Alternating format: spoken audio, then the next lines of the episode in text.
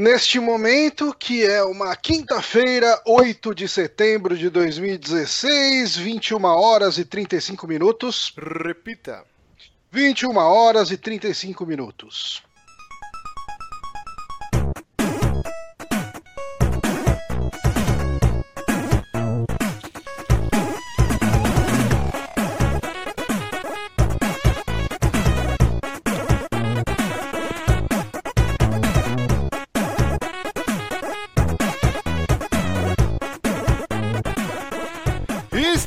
Conhecendo mais um saque aqui no Super Amigos, episódio número 77. Eu sou o Márcio Barros e comigo, ele que é o Pasquale do Twitter, enfia a crase no toba, Johnny Santos.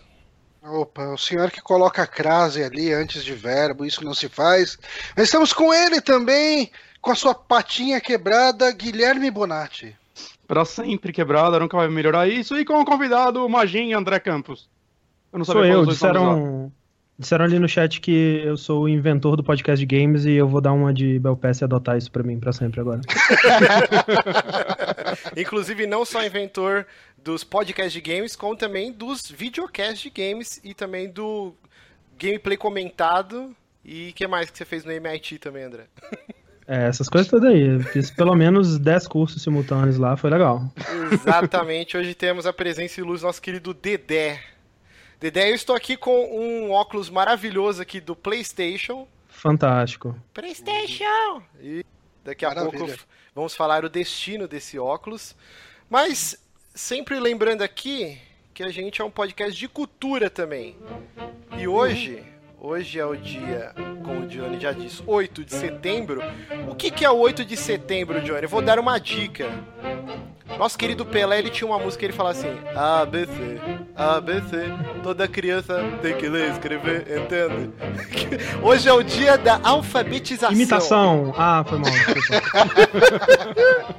Hoje é o dia da alfabetização, então, para todos os nossos e queridos eu tentei, Mobrais. Eu tentei te eu tentei te alfabetizar pelo Twitter e mandei e, e, tomei um enfia crase no toba. É, você vê como funciona, né? A vida do alfabetizador é uma coisa muito complicada. Cara, é uma Num loucura. país que não prima pela cultura. É uma loucura ter o dia da alfabetização. Tem dia de tudo, realmente, né? É, uhum. Mas a alfabetização é uma coisa muito séria. Eu estava pesquisando e eu descobri que a alfabetização não é só a pessoa saber ler e escrever é também o poder de síntese e de compreender o que um texto quer dizer e o que uma pessoa está falando para você. Ou seja, o, anal, o analfabeto funcional, como que é o nome mesmo? É isso, é né? Isso Analfabeto funcional é a pessoa que sabe ler e escrever, o básico, mas não tem o poder de entender as coisas que estão escritas. Então ele é um alfabeto funcional. E aí sabe ler umas placas, sabe escrever o próprio nome, mas é isso aí. Exatamente, mas fica nisso, né? E aí, por exemplo, tem o Mobral, quem não sabe o Mobral é uma parada, nem sei se existe mais, que era um projeto de alfabetizar adultos. Então, quem não se lembra aqui do Sassamutema na novela O Salvador da Pátria, que era o Lima Duarte se apaixonar pela professorinha que era a Maite uhum. Proença. Quem não se apaixonaria? Maite Proença, até hoje eu me apaixono. É, bate um bolão. Bate um bolão. Pra quem se apaixona pela Ana Maria Braga, né? Maite Proença tá. Você é um lave sua boca imunda de falar de Ana Maria Braga, um, um grande pitel da terceira idade. Ontem, ontem, aproveitando o feriado, eu dei uma assistida no programa da Ana Maria Braga. Ela estava tal qual uma, uma pessoa iluminada ela estava rindo dos seus defeitos, estava mostrando vários bloopers que já passaram pelo Mais Você, e ela estava lá rindo de todas as vezes que ela pagou mico, de, de uma vez que o cachorro mijou nas costas dela no meio do programa, e, e, outras Mas situações fiquei... igualmente engraçadas. Eu fiquei feliz que é assim que você aproveita seu feriado. Uhum. Exatamente. Sempre lembrando que você pode acompanhar esse programa ao vivo toda quinta-feira, agora novo horário, às nove e meia da noite, porque o Johnny tem que dormir cedo, porque ele acorda uhum. cinco da madruga para pegar o fretado. Então, Adiantamos meia hora de programa, então toda quinta, nove e meia, no youtube.com.br superamigos, ou você pode assistir depois a versão arquivada, e aí você vai lá na descrição do texto que ninguém lê, porque são todos analfabetos funcionários. e aí tem, é, por trecho, por exemplo, falamos de tal jogo, de tal filme, de tal notícia, tem lá, só você clicar, e aí você já vai direto para esse trecho do programa. Você não precisa ficar lá procurando, assistir o programa inteiro mil vezes. Então, é isso, e também você pode assistir esse programa, ouvir esse programa em formato MP3 no soundcloud.com.br superamigos ou no nosso site superamigos.com.br toda segunda-feira. E os patrões recebem antes, então abram a carteira para nós. Vamos lá, Márcio, por que, que eu tô com. Você com, esse, você com esse óculos, você tá parecendo aqueles moleques que apareciam em propaganda de videogame do, dos anos 80, 90, cara. O molequinho descolado que fica jogando Radical. videogame de óculos escuro em casa. Uhul! tipo aquela foto que você tá jogando Master System com o braço quebrado. É maravilhosa aquela foto. Essa foto é Mas é isso, por que, que eu estou com este óculos maravilhoso aqui do PlayStation? Porque nós temos a Amibox e hoje é o sorteio da primeira Amibox. Johnny, explique com toda aquela má vontade característica o que é a Amibox. É uma caixa que a gente joga uns bagulho e dá pros caras que pagam a gente. Nossa, exatamente. Como vender o seu peixe na internet. O Amibox é o seguinte: todo mês, quer dizer, uma vez por mês, quando vira o Patreon, que é a segunda semana do mês, a gente verifica lá na nossa lista de patrões quem está adimplente quem está inadimplente e quem é fraude. Acabei de constatar que temos dois patrões que, que, que, o Patreon caracterizou como fraude. Então a gente vai fazer um sorteio, essa pessoa iluminada vai ganhar o Amibox. Amibox o que, que é?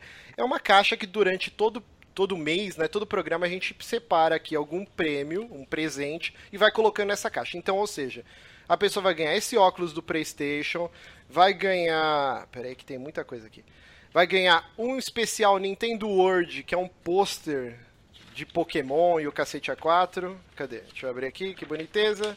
Tem todos os Pokémons aqui. E a edição número 1, Brazuca da Game Informer. Tá espelhado, vocês não vão conseguir ler tá escrito aí. Então, esses três prêmios vão para o primeiro Amibox. E aí, semana que vem, a gente começa de novo, encher a caixinha de alegria. Vamos fazer aqui rapidinho o sorteio para falar que não é marmelada. Deixa eu. O pessoal no chat tá pedindo para eu colocar a foto do meu braço engessado no, no Amibox também. É isso. Vai, não, não, essa, não foto, essa, foto, é filha única. Talvez no futuro. então nós estamos agora com 94 pra, patrões, caralho, patrões. Vamos ver aqui no. É, analfabetismo funcional, gente. Vamos gente ver aqui, tá ó. Um engajado. A 94, eu vou dar o generate aqui, vamos ver quem vai ser o primeiro ganhador. Hum. Número 6. Rapaz, hum, peraí, deixa eu voltar rapaz. aqui, porque vai que a pessoa tá inadimplente, eu não quero fazer ela passar esse carão aqui na frente. seria legal, seria bacana. Isso. Número 6 está, está adimplente. Opa, mas peraí. É, tá, não, tá, é, tá adimplente. O William Nunes. O William Nunes foi o ganhador da, da primeira Amibox. Mandaremos uma mensagem para você no Patreon, para você passar o endereço tal, para a gente mandar lá para ver o frete. A gente vai mandar para você em breve aí a primeira Amibox. Então, parabéns, William Nunes. Chega de, de Gary Gary aqui de Lero Lero. Vamos começar a nossa pauta maravilhosa uhum. sobre o que a gente jogou, o que a gente assistiu na última semana, pera, uhum. epa, pera, YouTube, ele sempre coloca aquelas malditas mensagens apagando. Mas é isso, deixa eu colocar aqui. Eu assisti hoje, horas antes da gravação, o filme O Homem nas Trevas, em inglês Don't Brief. É um filme dirigido pelo Fed Álvares o Rodo Sayagues, e produção do Sam Raimi, com é a Ghost House Pictures, mesma equipe do remake de Evil Dead, que eu acho um filme maravilhoso. E esse não foge à regra, que filme foda. O André, inclusive, assistiu hoje também, né, André? É verdade, é verdade. É, eu, o, o, o Márcio ele disse que ele já estava de olho no filme há bastante tempo. Eu ouvi falar sobre ele recentemente mas foi uma premissa que me interessou bastante. E, e eu nem sabia do envolvimento do Sam Raimi, né? Até durante o filme tem alguns momentos que me pareceram uma coisa bem Sam Raimi, eu até pensei nele, mas ver o nome dele nos créditos O, eu, o eu- tipo foi inesperado. de, o tipo de corte na edição, né? Ele tem muitos signos que se repetem, que já foi feito como homenagem no, no remake do Evil Dead, né? Sim, e, e uma cena em específico que é meio nojenta, sabe? Não sei se você vai lembrar. Maravilhoso, puta que cena foda.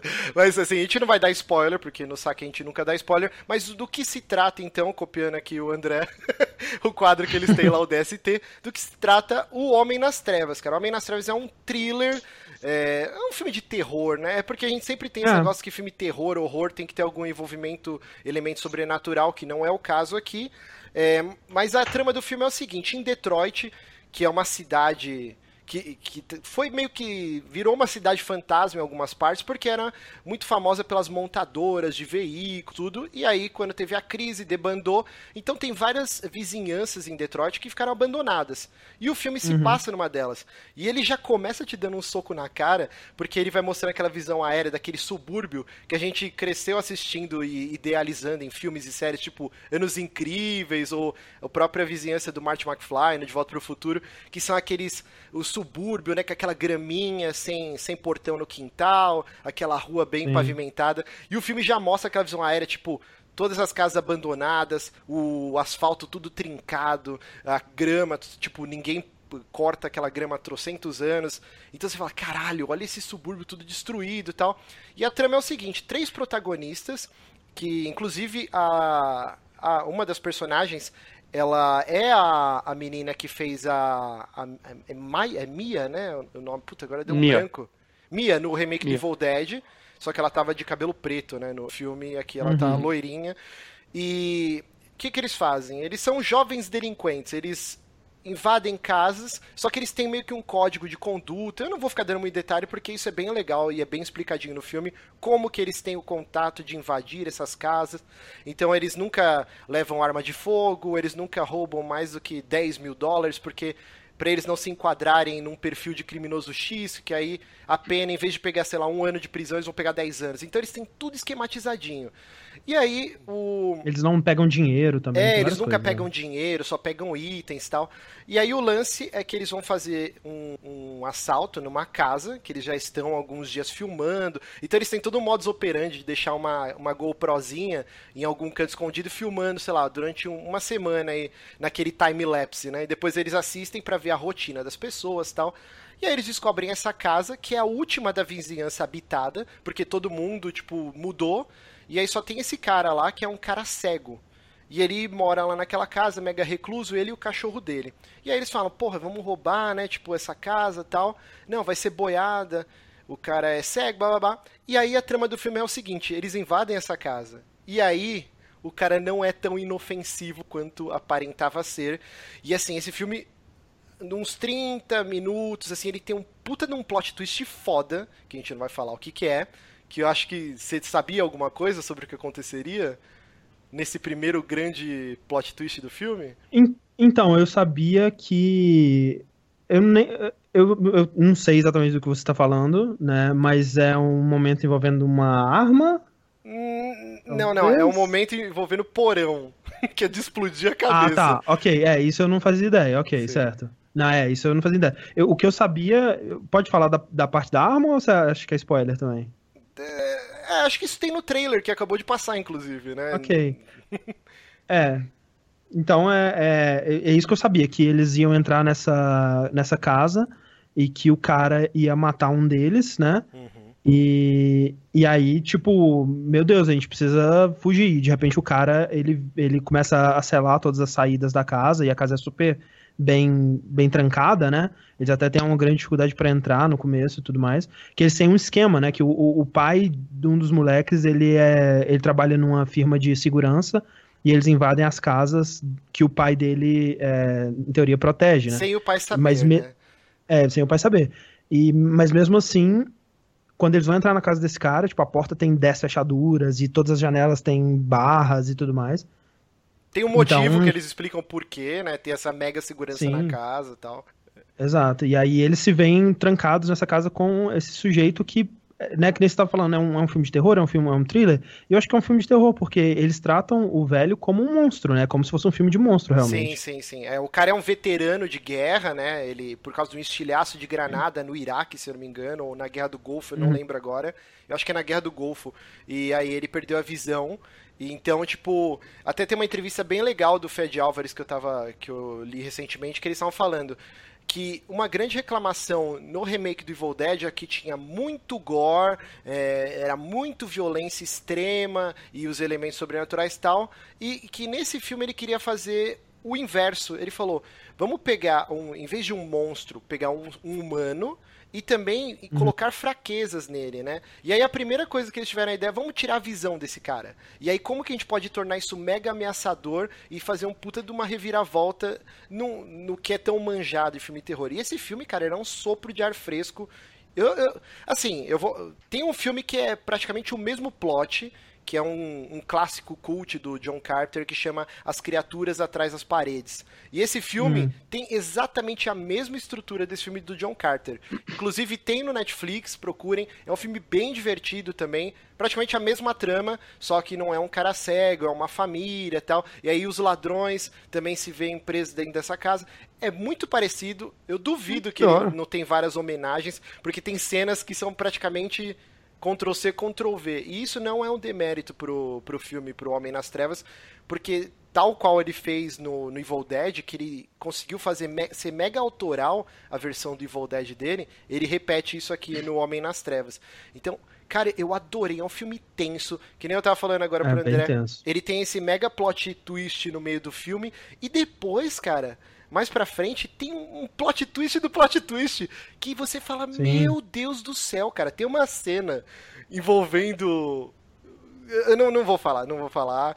Mas, cara, no porão. fala no porão... que eu... Terrível, terrível, Eu já queria ver esse filme, agora eu, eu preciso ir assim o mais rápido possível. Cara, ele, eu... ele é muito bom, cara. Eu sou mega medroso, né? E assim, esse filme é bem intenso, assim, eu, eu não passei tão mal com ele e, quanto eu passei com o. Gente, Acho que caiu o YouTube. Opa.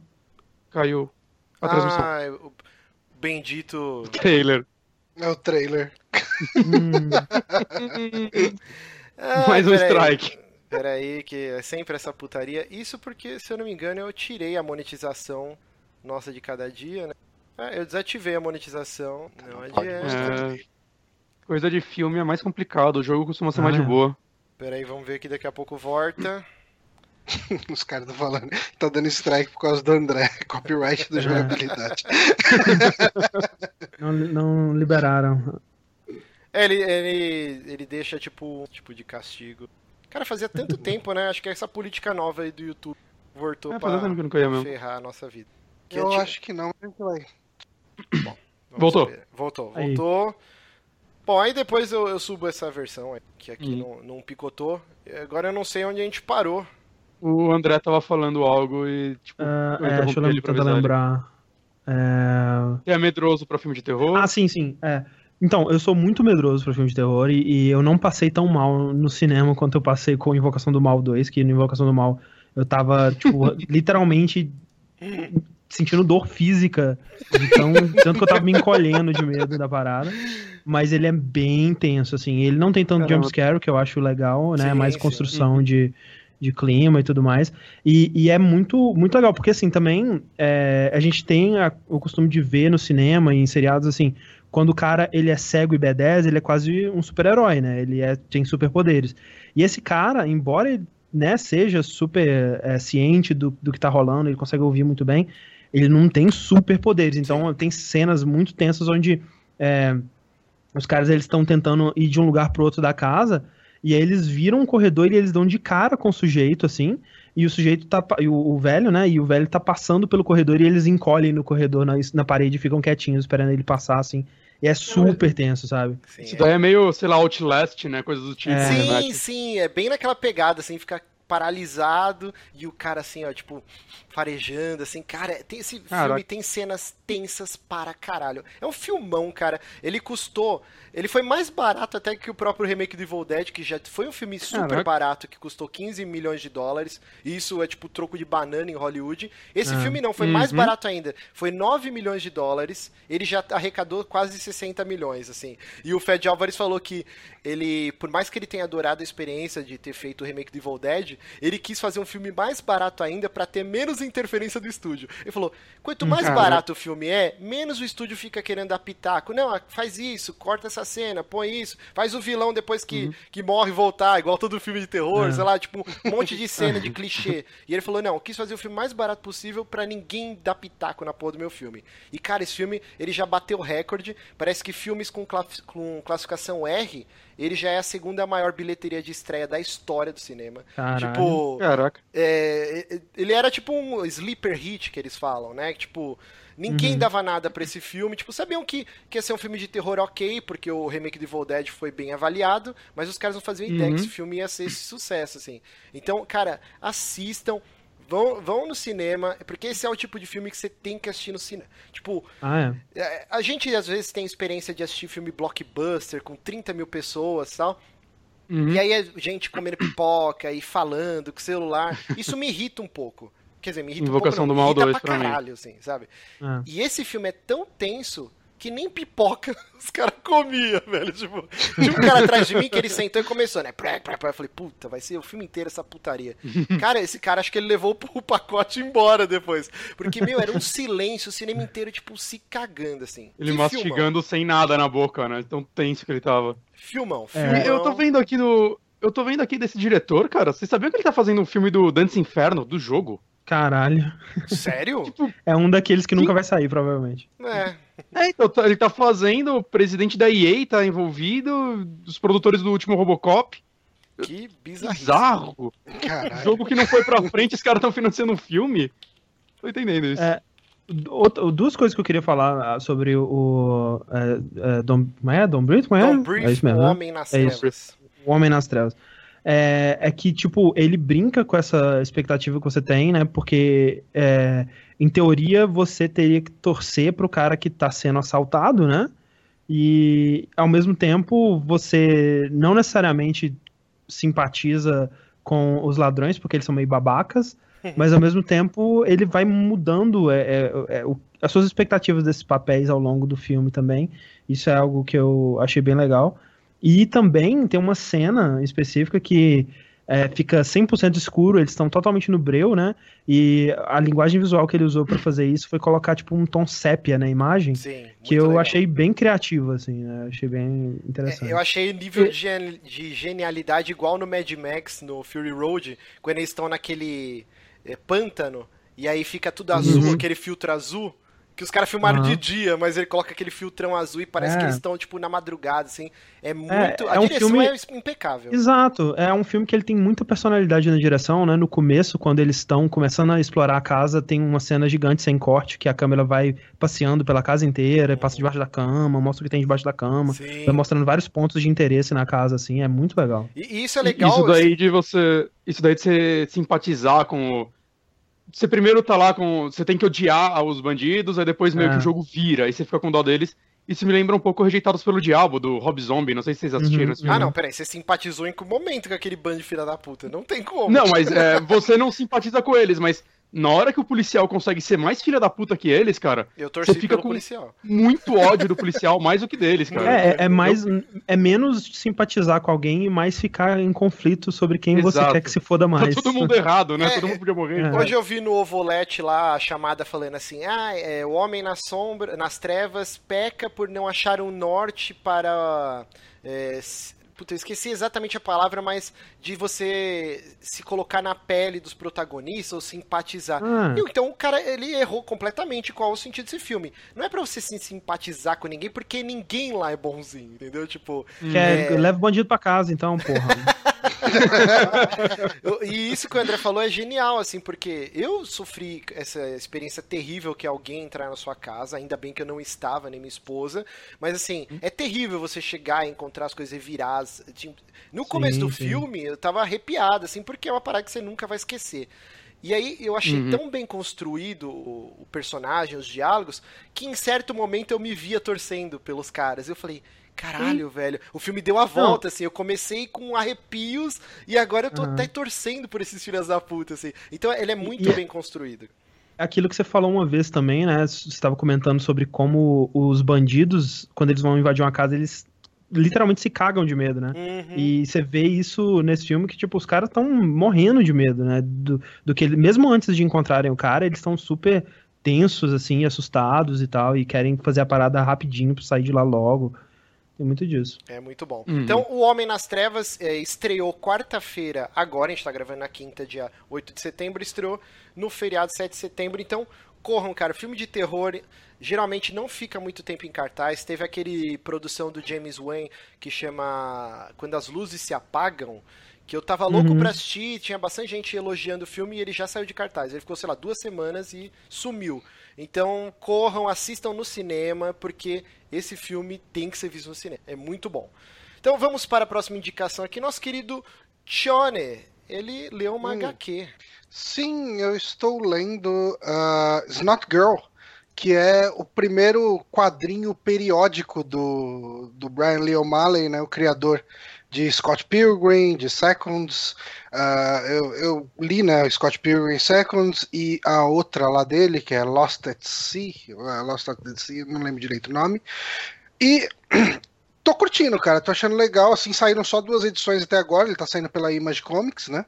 Uhum. E ele tá cuidando principalmente da parte de roteiro. É, o, uh, ele a tá primeira tá escrevendo, coisa que eu vi aqui que é o traço não é o uhum. dele, né? Que ele desenha é, o mal. traço é da Leslie Hung. E eu acho que isso, assim, inicialmente eu não gostei de ser outra artista, mas eu acho que o traço dela dá um tom melhor pro, pro personagem que é a Lori, né, que é a, a, a, a tal da Snot Girl, que eu sinto que assim esse quadrinho ele, ele é um pouco mais pro universo mais feminino. Uh, então a, a, Leslie Hang ela tem um traço muito mais delicado e, e, eu acho que em matéria de cores e, e, no traço dela mesmo, eu acho que combinou muito com a personagem. E, e eu achei o quadrinho muito, muito bonito. Mas essencialmente, assim, a história. Uh, ele tem meio que alguns signos que a gente já vê uh, de outras obras do Brian Lee O'Malley. ele trata bastante sobre, uh, sobre encarar a vida adulta. Né? É verdade. É, isso o o Scott Pilgrim era meio que isso, né? Você tinha o, o adolescente babaca percebendo o quanto ele era babaca e, e crescendo com isso. Uh, no Seconds a gente tinha um pouco isso também com a, era Katie o nome dela? Acho que era Katie. É, o Seconds eu não li. O Seconds é muito, muito bom. E o Seconds ele é meio que uma outra fase da vida, né? Uma fase mais, uhum. digamos assim, uns cinco anos mais velho do que o, do que o Scott. Uh, mas era também tinha meio que o lance de assumir responsabilidades. A, a, menina ela queria abrir o próprio negócio dela e, e ela abdicava de alguns sonhos por causa do namorado, ao mesmo tempo que ela era meio babaca também em muita coisa, e, e daí tinha esse crescimento dela. E o Snatch Girl, ele, assim, como ele é periódico, eu sinto que a evolução dele deve ser um pouco mais devagar do que as outras obras Brian Lee O'Malley, que são, uh, são lançadas num formato mais próximo de, de de uma graphic novel, né? Então, uhum. você, quando compra. Assim, ok, Scott Pilgrim foram seis volumes e até mês passados, mas eu sinto que acontecia muita coisa, no, mesmo no primeiro volume uhum. de Scott Pilgrim. E... Ele foi pensado, acho que já, em ser curtinho mesmo assim, né? Sim, sim. O, o, o Seconds Scott... foi um volume só, né? Ele era, já lançou fechadinho, né? Já lançou fechadinho, já uhum. lançou como um volume único. E nesse a gente tem uma blogueira de moda, olha só. Hum. Uh, E, e ela é a pessoa mais fútil que você poderia conhecer. Ela é Pelo é menos pessoa... superfície, né? Sim. Sim. Não, mas assim, ela é. ele não dá a entender nem que, que ela tem camadas, ela é só fútil mesmo. E ela é uma pessoa que ela não decora o nome das pessoas que estão em volta dela. Uhum. Ela chama, ah, a menina bonitinha, a menina fashion, a menina... ela não lembra o nome das pessoas que estão em volta dela. E é. ela, tipo, ela tá acostumada com todo mundo uh, meio que paparicando ela, com ela ser o centro das atenções e tal. Uhum. E e meio que a história começa a virar quando chega uma outra menina que ela começa a pagar um pau pra ela, né? Tipo, fala, não, essa menina é estilosa, essa menina é. é ela é diferente, sabe? Tipo, e, e essa menina mais estilosa começa. Começa uma amizade com ela, mas meio que começa a esnobar ela. E daí ela começa um pouco a sentir que o lugar dela tá meio que ameaçado. Quero ficar estiloso. Por quê? Porque eu botei o óculos do PlayStation. Aí sim. É, assim, é, eu, eu não sei até que ponto vale a pena dar spoilers uh, disso, porque assim, ele no final do primeiro volume já acontece uma coisa meio what the fuck, sabe? E eu li dois volumes só, então assim, mas. Uh, mas, tô... mas tem, tem, já tem o terceiro ou não? O terceiro vai sair esse mês agora, né? Ah, ele tá, tá saindo no Brasil? Uhum. Ah, não sabia, pensei que tava Não, não, não, não, não, não, não, não, não, tô comprando na, no, no Kindle. Ah, tá bom. Você tá, tá lendo digital também, André? Sim, eu li os dois primeiros só também, e eu concordo, assim, que é, o, o primeiro, ele fecha muito bem e você, tipo, caralho, eu preciso ler o próximo agora. Uhum. É, só que o segundo, eu achei não, uma queda nada, de né? qualidade... Né? Em todos os sentidos, né? Uma queda de qualidade na arte, uma queda uhum. de, de, qualidade na, no que acontece mesmo, né? Tipo, tipo tava a, a, parada, né? Porra, agora a parada vai ficar sério, né? Vai sair um pouco dessa futilidade, a gente vai ter que ver como que ela vai lidar com essa situação do que aconteceu no final do primeiro, né? Vai ter que uhum. crescer e ir pro mundo real de fato, né? Mas não, ele, né, ele parece que ele desvia dessa consequência meio que. É, eu tenho certeza que vai ter uma explicação lógica pro, do porquê que ele faz isso, uhum. mas é, não tá no 2, né? Não tá no, no, uhum. no capítulo 2. É, o, o, segundo foi. O segundo volume meio que apresenta alguns outros personagens, né? E é uhum. basicamente isso que acontece nele. A, a, trama não desenvolve, a trama fica uhum. meio que parada. E, e, eu tava até comentando com o Bonatti, eu falei eu sinto que, assim, eu tô mal acostumado com o formato de graphic novel do, do Brian Lee O'Malley, onde, ok, tipo, tinha momentos onde não acontecia muita coisa, que você acompanhava o dia a dia do Scott Pilgrim e uhum. de repente aquela toda aquela trama dos ex-namorados tava uhum. ficava meio que on hold, mas beleza, era interessante você acompanhar também essa vida Sim. do Scott porque construía bem o personagem e, e, eu não duvido que, que essa parte de apresentar outros personagens que aconteceu no segundo volume da Snot Girl seja interessante porque a gente vai ver esses personagens evoluindo uh, ao longo das próximas edições. Sim. Mas, uh, como o que a gente tem na mão até agora são dois volumes, fica meio. É, ok, vamos esperar aí, final é. do mês, né? Tipo dia 20 de setembro, acho, por aí. E é foda que. A história. Quando você falou assim da futilidade dela, eu, eu, eu discordei porque. Uhum talvez era o que eu estava esperando que fosse acontecer no segundo volume, mas você tem razão, é. Ela, é, realmente ela continua no mesmo lugar, ela não cresce ali, na, na, pelo menos por enquanto, né? É, e assim, tipo, eu acho que é, a impressão que eu tive no primeiro é que, tipo, ah, ela, ela, não decora o nome de ninguém, ela dá apelidinhos para todo mundo, porque ela meio que odeia todo mundo ali que tá em volta uhum. dela, né? E ela quer conhecer pessoas novas e ela se sente muito sozinha e essa coisa toda.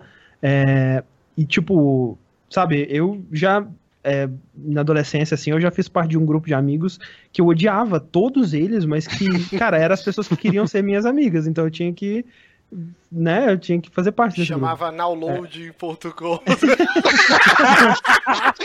foi bem, não, foi bem antes disso. Foi bem antes disso. Ratinho! Brincadeira, brincadeira. É, mas, então assim, eu, eu entendo essa, essa parte, mas realmente é, não, o, a história não deu espaço para ela desenvolver ainda, então, é. Eita, olha o Johnny no O Johnny tá mutado. Johnny, está no mute. Opa, eu bati a barriga. Deu mute com a barriga. Como Sabe o que eu lembrei? Eu lembrei do Fê, que gravava Drink and Play ocasionalmente com a gente, que uma vez ele virou e falou: A minha fofura botou o microfone no mudo. Aí a gente falava, o que, que é sua fofura? É filha? É o quê? Não, não, foi minha esposa. ah, Mas, okay. Enfim, e tem o lance da Snot Girl, né? Por que, que ela é Snot Girl, né? Tipo, Snot é meio que de, do catarro, né? Do, do, do nariz então. Que essa é meio que uma grande fraqueza dela. Ela é uma pessoa que tem uma porrada de alergias. E isso é meio que o. Digamos assim, ela é aquela pessoa que ela precisa demonstrar para todo mundo, é importante para ela demonstrar para todo mundo que ela é fodona, só que, ao mesmo tempo, quando ataca todas as alergias dela, é, ela se sente um lixo, ela se sente uma pessoa, tipo, péssima, inferior a todo mundo, e, e, isso eu acho que é uma característica que eu espero que seja explorada mais uh, ao longo das edições, mas dá uma fraqueza para aquela mulher que, que que é a top, que é a, tipo, que é a importante zona, que é a fodona, Sim, sabe? e que reflete também o estado emocional dela, né? Geralmente a alergia dela ataca quando ela, né, tipo, encontra o ex-namorado que ela ainda não superou e tudo mais, esse tipo de coisa. E tem, tem um lance também que é apresentado na primeira edição, que eu acredito que vai ser desenvolvido, principalmente porque ele parece ter a ver com o plot twist que rola no final do, da primeira edição, que o médico que tratava ela, ou a médica, não lembro, uh, saiu do consultório e de repente entrou um outro médico no lugar. E o outro médico já chegou trocando o remédio dela. E, e daí, assim, acontece uma coisa bizarra no final da, do, da primeira edição, e daí você fica pensando, será que é culpa do remédio? Será que não é? Ah. O que será que tá acontecendo? Porque o, o, médico novo dela é um cara meio estranhão, assim, é Sim. aquele cara, um cara de tarado, e ela fica meio, olhando de longe ele parece bonito, mas olhando de perto é meio creepy o cara, sabe? Sim. É, mas é, é, eu Se sinto fosse que um mangá, seria é shoujo? Como que chama? Mangá de mulherzinha? Seria, seria. É. Seria shoujo. É. é. Mas, assim, eu gosto da, por exemplo, talvez uh, alguém possa considerar numa primeira vista ou num, num, primeiro momento o Seconds alguma coisa meio shoujo também. Uh, só que quando você começa a ler mais, você entende que é uma história que funciona para qualquer pessoa, sabe? Tipo, e funciona uhum. bem não é, não é tão feminino assim. Deixa eu Esse, só assim, me é... retificar aqui rapidinho antes que me xinguem. Quando eu falo mangá de mulherzinha, é só porque, tipo, a gente tá acostumado a shonen é mangá de menininho, de pancadaria e, e shoujo de menininha. Mas o meu desenho favorito era Sakura Card Captors. Então... Eu que é um shoujo. É um é, eu, eu jogo agora. bastante. Eu jogo fortemente. mas assim, é, não, por, não por ser de menininha, mas por ser uma coisa meio creepy, bizarra, assim, Sakura. Mas é. Eu, o Snot Girl, eu, eu não sei ainda para onde ele vai. Tipo, eu não hum. sei o que, que ele quer contar. Será que vai ser. Porque no final eles introduzem. Enfim, dá para dizer que ela se envolve numa situação que é, envolveria a polícia, né? E no final eles introduzem um policial, né? E uhum. eu não sei se vai ser sobre isso, qual que é a do policial, se ele vai ser um personagem importante, eu não sei. É bizarro. É, é o, o, eu acho que tem um problema muito grave aí, que é a questão de, de ser um, um, um, título mensal e, e no tamanho de um título mensal. Então, as edições têm umas, sei lá, umas 30 páginas por aí, mais ou menos. É. é. Assim, são edições curtinhas. Não, mas calma, o padrão, o padrão de HQ americano Walking Dead é tudo 20, 21 22, não. cara. Sim, sim, não, é por aí. É então ela é maior do então... que a. Não, não, não. É, ela pode ser umas 20 e poucas. Eu tô ah, tá. lembrando de cabeça aqui, mas é que eu tô falando que em comparação com o mangá, que é tipo umas 200 páginas, é, um volume tem, tem bem menos conteúdo, assim, tem bem menos coisas acontecendo. Então fica meio complicado saber para onde vai, porque eu não descartaria, por exemplo, ela ir por um lance fantástico como Seconds e Scott Pilgrim tem, Sim. sabe? Uhum. Uh, o Lost at the Sea eu acho que ele tem um pouco menos de fantástico, apesar de da trama girar em torno de uma menina procurando um gato que levou a alma dela. Uh, é, sei lá, cara, eu, eu, eu quero ler mais, eu vou continuar uh, comprando, assim, eu comprando pelo Kindle, eu pago, sei lá, uns 10 reais por edição, pela qualidade que está sendo entregue, eu acho ok, né? Apesar de que eu concordo com o André que a segunda edição ela cai muito em qualidade mas de repente aquele filler que precisa para a história chegar em algum lugar, uhum. sabe? Tipo, é, não sei, mas eu vou, vou continuar acompanhando e por enquanto eu, eu acredito que indique, realmente eu, é, eu acredito que, que vale a pena ler pelo menos as duas primeiras edições, principalmente a primeira. A primeira edição é muito boa. É, de fato. Vai fazer você ficar curioso para ler mais, com certeza. Snot uhum. Girl, Garota Catarro. Então, indicação do Johnny aqui. Vamos para a última indicação da noite, dia, da tarde, dependendo desse programa. Que o André, ele me lascou aqui. Eu peguei um Desculpa. vídeo, espero que seja esse aqui. que foi de última hora, que ele está jogando o que, André, que você está jogando? Então, eu tô jogando Beat Cop, que é um joguinho que de, de, da polícia, né? Porque ontem a gente gravou o Vértice e o Sushi ele falou de um jogo chamado This is the Police, que uhum. parece muito interessante, muito maneiro. E ele comentou que joguinhos que simulam atividade policial assim, eles estão em alta, né? Uhum. E um desses jogos que ainda não foi lançado, é, tem um alpha aí dele rolando por aí, a gente recebeu aqui. É, ele vai lançar ainda no final do ano, se não me engano. É, o joguinho chama é, Beat Cop, né? Beat Cop é, a, po poderia ser um trocadilho com um jogo de ritmo com um policial, mas é só o termo Beat Cop mesmo, que é o policial que faz a ronda no quarteirão, né? É não é aquele é cara que... de São Paulo que bate nas pessoas? Não, também não, também não. É, é, nem o policial da praia, né? Que fica. Mas... é, ele é um. Uh, tipo um Papers, Please misturado com um, um simulador, um gerenciador de, de, de, de negócios, assim, sabe? Só que no caso você está gerenciando é, um simulador de trabalho, né? Tipo Papers, Please e outros jogos desse tipo, onde você vai trabalhar como policial e fazer é, as coisas que um policial desse tipo faz e que são né, pequenos furtos, pequenos crimes, é, dar o, a multa né, para quem estaciona errado, é, esse tipo de coisa e ao mesmo tempo tomar decisões é, difíceis, né? Tipo, por exemplo, um dia de trabalho no jogo envolve você receber uma meta de quantos, quantas multas você tem que aplicar naquele dia. E é que a prefeitura ela, ela quer já aí, né? Esse, esse dinheirinho é, é, bom que venha, né? Então você tem uma meta para aplicar por dia. Então, assim, é, se vira para conseguir aplicar essas multas, né? É, e tem aquela coisa do Papers, Please de tipo, se você aplicar multas erradas, você tem um, um, uma penalidade. Uhum. É, só que ao mesmo tempo, aí chegam coisas, por exemplo, você também tem que, é, num espaço de tempo X, é, juntar uma quantidade de dinheiro X para pagar, é, tipo, pensão para ex-mulher, alguma coisa assim. Não sei se é pensão que fala quando é divórcio, mas enfim, você tem que pagar alguma coisa para sua ex-mulher. É, e aí você tem que juntar esse dinheiro e vamos dizer que é 300 dólares. E num dia normal você vai ganhar 50 e você tem três dias para fazer isso. Então você vai ter que fazer umas coisas legais ali no meio para conseguir isso. Então você está dando uma multa né, você chega no carro e você pode averiguar o carro. Você pode averiguar como é que estão os pneus dele, como é que estão as luzes dele, se ele está estacionado no lugar certo, esse tipo de coisa. Se tiver alguma coisa errada, você pode. Você preenche o ticket da multa, marcando as coisas certas lá. E às vezes, quando você vai colocar a multa, o dono do carro chega e vai, cara, não, não faz isso não, não faz isso tal, eu posso te dar o dinheiro aqui e tal. E aí você decide o que é mais importante para você naquele momento. Se é, é né, dar mais uma multa, né? Ou você pegar o dinheiro. E, e, você vai ter que pegar o dinheiro para cumprir a meta do, do da, uhum. da, coisa. E fazer outras coisas também, por exemplo.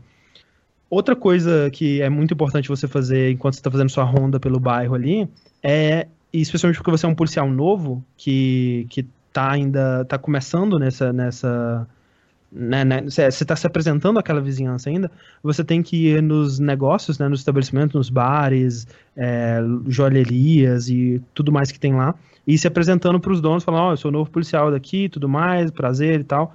E quando você vai fazendo isso, você vai ganhando a confiança deles. Só que alguns desses donos, eles estão envolvidos nos próprios negócios criminosos dele, né? Tem alguns que são da máfia, outros que são de gangues e esse tipo de coisa. E todos eles têm tretas entre si. Então você acaba tendo que escolher um lado, né? Então você tem vários é, medidores que vão de tipo, dependendo do que você faz, você tem mais um ou menos um para a polícia, para o povo, né? O quanto que o, a população está confiando em você, para a máfia, para as gangues, esse tipo de coisa. E, e aí, por exemplo, você entra no restaurante italiano, o cara da máfia, ele fala, ó, tem um cara é, que ele fica estacionado aqui, eu não gosto dele, não sei porquê, ele vem aqui a essa hora e tal, é, multa esse filho da puta pra ele não aparecer mais aqui. E aí, se você fizer isso, você ganha, sei lá, 50 dólares dele. Só uhum. que vai, você vai receber uma multa por ter dado essa multa não é, que ele não deveria ter recebido, né? Então tem essas, essas decisões que você tem que tomar. Dá para jogar com o comandante Fábio Gafanhoto, vou aqui, pô. você pode, você pode é, né, na, sua, na sua mente, na sua imaginação, fazer isso. Cara, eu achei o jogo lindo. Que pixel Ele é art é sensacional, bonito. cara. Muito bonito. Mesmo. Ele é bem bonito. E tem, assim, parece... que eu... Não, eu falei que ele tá parecendo uma versão um pouco mais complexa do This is the Police. Police, Police, porra! Eu já corrigi, já corrigi. É, pelo que o Sushi tá falou, Hum. O, o This is the Police é bem mais complexo, né? Que ele tem. É, ah, é? No, é, porque no This is the Police é assim, não graficamente, mas né, em hum. questão de jogo mesmo. Não, eu, eu joguei ele, eu terminei até. É. Ah, Por tá. isso que eu tô falando. Pelo, pelo, que você tá falando, a quantidade de coisas, parece que ele tem mais coisas para fazer. Apesar ah. dele também ter o lance de às vezes você ter que fazer algo meio ilegal, sei lá, a máfia chegar ah. para você e. Ó, oh, vai ter um negócio ali, é, tal horário, em tal local Hum. Não manda ninguém lá que depois a gente resolve isso. Aí se você não Sim. manda ninguém, ele tira uma grana. Tem uns negocinhos assim no meio também, mas. Não sei, pareceu é. que tem a parte da família de você cuidar e tal, que no outro não tem. É, é, é que assim, o, o, o, o DC Police, eu não joguei ainda, né, mas parece que você controla a força policial inteira, né? E esse é mais focado, Sim. realmente. Você tá, você tá cuidando só dos problemas de um, de um policial. Um policial. E, né, e aí acontecem coisas tipo, ah, aconteceu um assassinato, no beco lá. Aí você tem que ir no beco, recolher os depoimentos das testemunhas, aí a polícia ela vai é, recolher o corpo. Né? Você também chama o guincho para tirar carros que estão estacionados é, né, em lugares proibidos, esse tipo de coisa. É bem legal, assim. É, eu, eu são o alfa, né? Eu não sei como é que vai ser no jogo completo, mas o alfa ele tem sete dias de jogo. É, eu uhum. joguei três e meio que senti que eu ok, eu já já já joguei o suficiente desse jogo também, assim, ele acaba é, né, se repetindo um pouco, talvez as coisas elas evoluam em complexidade e, e, na história mesmo aconteçam coisas mais interessantes, mas, né, com três dias de jogo, umas, sei lá, uma, uma hora e meia, talvez, eu já, porra, legal o jogo, mas é... Os dias são meio longos, então. É, uma meia horinha cada dia. Por aí, é. Mas é, é bem legal, Beat Cop uma coisa que eu não entendi é o que, que acontece se você faz vista grossa para uma multa. Se você dá uma multa que não valia, beleza, você é punido. Como que é a sua punição se você não dá uma multa que você devia ter dado? Então, se você não. É, se você não. A única é, punição que você tem nesse caso é se você não cumprir a sua cota diária de multas. Ah, Porque entendi. você não vai conseguir dar multa para todo mundo. Tipo, é um quarteirão e o tempo todo tá estacionando gente nova, estacionando gente no lugar errado. Você nunca vai conseguir punir todo mundo. Até porque é, as coisas sempre tomam um tempo, né? Você, não, é, não é uhum. instantâneo. E você, né, o tempo ele tá sempre correndo e você tem, você começa às 8 da manhã e você termina às 6 da tarde. É, então você nunca vai ter tempo de fazer tudo direitinho, mas eles não te punem por isso, eles só te punem se você não cumprir sua meta. Entendi. Beat Cop, fica de olho, tem previsão então para o lançamento nisso? É, no final do ano é, ele deve lançar a versão completa, mas o Alpha ele também, é, pelo que eu li, ele eles vão fazer um, um early access, né? Alguma coisa assim, que vai dar acesso ao jogo antecipado para mais gente aí também. De quem que ele é? É Pixel Crows que chama o estúdio, eu acho que é um estúdio é, polonês, é o primeiro jogo deles. Hum, entendi. Hum. Muito bom. Tá sendo publicado pelo mesmo, é, mesmo estúdio do This War of Mine, né? Que publicou eles. Que é outro ah, estúdio é polonês também. É verdade. Hum. Só Polônia está virando Nova Montreal, hein? só, que, só que não, né? Mas é o berço do, dos jogos. Bom, Bitcop, então fiquem ligados. Encerramos nosso bloquinho de indicações. Vamos agora para aquele momento que o Johnny adora. Deixa eu tocar. É, é a gente não ouve a música, tá? Só deixando claro para o pessoal que está assistindo. Então não tenho como me empolgar com a música. Estamos conhecendo mais um Amigames! Nosso quadro de joguinhos. Deixa eu abaixar aqui a trilha, tá muito alta. Tocando essa música maravilhosa. Mal posso escutar. Mal posso escutar. Bom, eu não lembro quem mandou. O Johnny disse que foi ele, mas eu acho que foi algum ouvinte. Não, então, eu tinha, eu tinha colocado já na pauta, mas daí o Alex Lima mandou também no nosso e-mail. Então, vamos dar os créditos para Alex Lima. Se você quer mandar um quiz, ou você não precisa pegar um quiz que já existe, você pode criar um quiz e mandar pra gente no no e-mail, que é o superamigos.gmail.com. Aí você coloca o título lá, Amigames, tudo junto, que a gente já vai saber do, do, que que é, e aí a gente vai separar aqui os melhores para o próximo programa. Então esse aqui é o que? É o Quem Disse Isso, Paola Bracho ou Vegeta. Parabéns, muito cara. bom. Muito então, Parabéns. Vamos lá começar aqui esta brincadeira. Deixa eu iniciar o ma, ma, aqui. Márcio, antes da gente começar, quem é Paola Bracho? Ah, tá. Então vamos lá. Paola Bracho é uma vilã que foi imortalizada pelo SBT na novela A Usurpadora. Eu não assisti, mas a minha filha assistiu. Como que era a musiquinha do Usurpadora? Ah, não lembro direito, cara. A, a irmã mais nova de amigo meu vivia cantando isso, ah, eu ouvia certeza. por ela. Não era você que assistia, não. Não, não assistia, cara. Eu juro. assistia Chiquititas a primeira temporada. Então, é, eu, eu, assistia. Também. Eu assistia Chiquititas por causa da minha ex-atual namorada. Como assim? Caraca, quando passava Chiquititas eu era um pré-adolescente. Então, eu tô namorando com a mesma menina. Não. Oh. Não, mas peraí, Johnny, você tá com quantos anos? Eu tô com 35. Você só é dois. Ah, tá certo, vai. Eu com 13 anos era mongolão total. Você com 15 já. Eu tava na idade, então. Eu com 35 sou. Já estava machucando. já estava machucando. Mas. Nossa. Vamos lá. Essa é, essa é, uma é finesse. É uma finesse. É que, rapaz. O, o Anania Júnior falou aqui no chat que uma vilã não. A melhor vilã de todos os tempos chupa Darth Vader. É isso aí. Cara, imagina a diversão que essa atriz teve em interpretar esse papel, velho. Deve ter sido uma coisa fantástica. muito bom, muito bom. Mas vamos lá, então eu vou ler a frase e vocês me falam se foi a Paola Brat ou se foi o Vegeta do Dragon Ball Z. Então, ó, vamos lá, a frase é assim, ó. Logo verei a cara de surpresa daquele miserável. Quem disse isso? Eu, eu diria Paola, porque Paola. eu acho que o Vegeta não surpreenderia ninguém. Ele quer só matar o foda é que essa novela ela teve 500 episódios, Dragon Ball também. É muito possível que os dois tenham dito. É muito A possível. usurpadora GT. É. E aí, gente? Então vamos, eu diria vamos, que foi Vegeta, Vegeta. Vegeta, vamos ver Vegeta. Eu chuto na Paola. Eu vou de Vegeta. Vegeta, foi Vegeta. Vamos lá. Próximo. A frase é a seguinte: hum. É muito simples, eu sempre odiei esse infeliz. Cara, isso tem cara de Vegeta. Cara, pare... tem muita cara de Vegeta, tem tanta cara de Vegeta que eu vou chutar a Paola. Vamos ver aqui, Paola. Eu acho que o Vegeta nunca chamaria alguém de infeliz. Ah, não, eu acho que sim. Era, era Puta, verme. foi o Vegeta, foi o Vegeta. Eu fui na dúvida e me Vegeta. E aí aqui o, o quiz falou assim, errado, seu verme imundo. Vamos lá, ó. a terceira frase é, eu farei melhor, mandarei você pro inferno. Cara, é Vegeta, Vegeta. Vegeta, né? Mas, mas, de novo, é, é com Vegeta que eu vou chutar Paola. Eu, eu vou Vegeta. Mas eu vou de Vegeta. Paola Bracho. Porra, Caralho, eu não vou acertar uma. Mano, todo episódio a minha point erra tudo. Vamos lá, quarta frase. O que está esperando? Tire essa mão suja de mim. Isso é Paola Bracho. Paola, Ué, tem que ser... Nossa. Paola. Mas é tão Paola que vai ser Vegeta. É o Vegeta. Cara, errou todas. Cara, quem, quem tava com a mão suja no Vegeta fazendo o quê? É. Vamos lá, quinta frase. Você é um pobre diabo que só merece a morte. Cara, mano, não sei. Isso é tão Vegeta que vai ser Paola Brat. Paola, vamos ah, eu não sei. Eu vou Vegeta. Era, era Vegeta, era Vegeta. Caralho. Vamos lá, sexta frase. Se eu escolho um, vocês escolhem outro, vocês acertam, cara. Essa é a lógica. Vamos lá, sexta frase. Vou transformá-la em minha escrava. Cara, eu já disse. Escrava. Escrava. Escrava. É Paola, vamos ver Paola. Acertamos uma. Puta que eu pariu. Uma. Ela falou aqui, ó, certo, muito bom, queridinho, muito bom.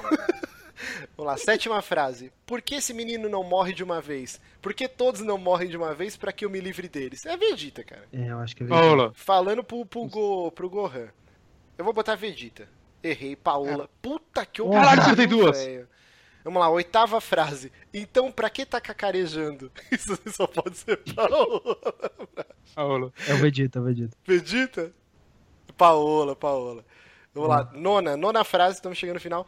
Suma daqui, não tenho tempo pra ficar escutando suas bobagens. Ah, Paola. Pode você ser tá- os dois, cara. Essa é bem É, genérica. então. né? Ah, Vai, vamos Paola, vai. Eu É o Vegeta. Paola. O Vegeta. Última frase, então. Essa é bem uma frase bem alborguete. Continuam os mesmos idiotas. e aí? essa daí pode ser qualquer um também. Todas podia ser qualquer um, caralho. Ah, não, é não, não. Não, Mas não, mas literalmente, literalmente, eu acho Exato. que em algum momento os dois disseram isso, entendeu? Exato. Vamos lá, Vegeta. É, Vegeta, vai. Acertamos, porra. Final. 4 de 10? Tá quase Eu, eu perdi as contas, a gente errou pra caralho. Eu, eu acertei 4. Parece eu jogando online. Mas é isso, então esse foi o Amigames dessa semana. Então mandem pra gente esses quizzes ou criem os seus próprios quizzes e aí mandem no nosso e-mail superamigos@gmail.com com o título Amigames. Então vamos começar o nosso bloco de notícias. Deixa eu abrir aqui que teve uma notícia de última hora que a gente incluiu na pauta que tem um Kickstarter novo aí de um joguinho chamado Dawn of the Devs, uma brincadeira com o filme clássico do Romero, Dawn of the Dead. E Johnny, fala um pouquinho, você que virou backer desse jogo aí. Assim, eu- Eu vejo uns joguinhos assim mais coloridos, eu preciso dar meu dinheiro pra eles. E então a gente teve aí ah, uma. A gente teve surgindo aí um, um Kickstarter. Aliás, eu fiquei sabendo desse Kickstarter por causa de um, de um tweet do, do Cliff Blesinski retweetado pelo Kojima. Nossa, Mas-. Caraca. telefone sem fio da porra. É, eu não sigo o Cliff B, mas eu sigo o Kojima, porque ele posta belíssimas fotos de comida. E ele deu um retweet aqui. ah, do Dawn of the Devils, que vai ser um, um joguinho, um puzzle de ação 2D ali. Tipo o Trine, ele lembra muito o Trine, que tem os três protagonistas, Trine. cada um tem uma mecânica de jogabilidade, bem puzzle, os Uhum. três na tela todo o tempo. Lost Vikings também, ou Vikings, né? Sim. Já que pouquinho, toda hora eu né? corrijo o Bonatti, deixa eu já me corrigir aqui. que eu achei legal E- assim, que... Opa, pode, pode falar. E nesse jogo a gente vai ter aí três desenvolvedores aí completamente originais. A gente vai ter o Hirokomiya, o Biff Klozinski e o Tom Schiffer, que não tem absolutamente nada a ver com o Hideo Kojima, o Cliff Blesinski e o Tim Schafer. Ah, e, e cada um tem uma habilidade bem focada com o tipo de jogo que eles fazem, né? A gente tem aí o. o- não, eu vou usar os nomes dos desenvolvedores, porque senão a gente vai ficar maluco. né? É, não, vai dar um nó na Ah, a, a gente tem o, o Kojima aí usando uma caixinha e, que deixa ele invisível para os inimigos, né? Ele consegue passar pelos inimigos sem ser detectado. É, ele é a parte stealth e também meio que decoy, né? Tipo, tem uma hora que tem um troll e aí o Kojima vai e fica chamando. Quando o troll passa, o Cliff B com a, com a Lancer do Gears of War serra e cai uma bola em cima do troll, né? Então tem todo esse lance de cada um ter uma mecânica. espe- E o, o Tim Schafer aí, ele tem a habilidade de caber qualquer coisa no inventário dele. Eles chegam e exemplificam isso como qualquer coisa mesmo. Ele pega a lua num cenário ali, Sim. no, no, no... enfia no bolso. Eu vou, eu vou colocar o e ele tem, uma aqui. habilidade, ele tem uma habilidade interessante que é, é- que é um cursor de. Cara, é bem o cursor da Scam ali do, do, do, do Maniac Mansion, do. Acho que não, nem tanto do Maniac Mansion, mas dos primeiros jogos da Lucas mesmo. Que é, você olha, cara, você dá- bate até aquela nostalgia. Ah, e você clica em objetos na tela para executar ações. Daí no vídeo lá ele clica numa alavanca para abrir um portão. E, e, cara, assim, tem muita chance desse jogo ser uma porcaria depois de sair? Tem. Mas eu achei, eu achei ele tão simpático, cara. Eu gostei tanto da arte. Eu, eu não gosto desses bonecos que parecem boneco de papel se mexendo, sabe? Tipo, eu, não- eu odeio esse tipo de animação.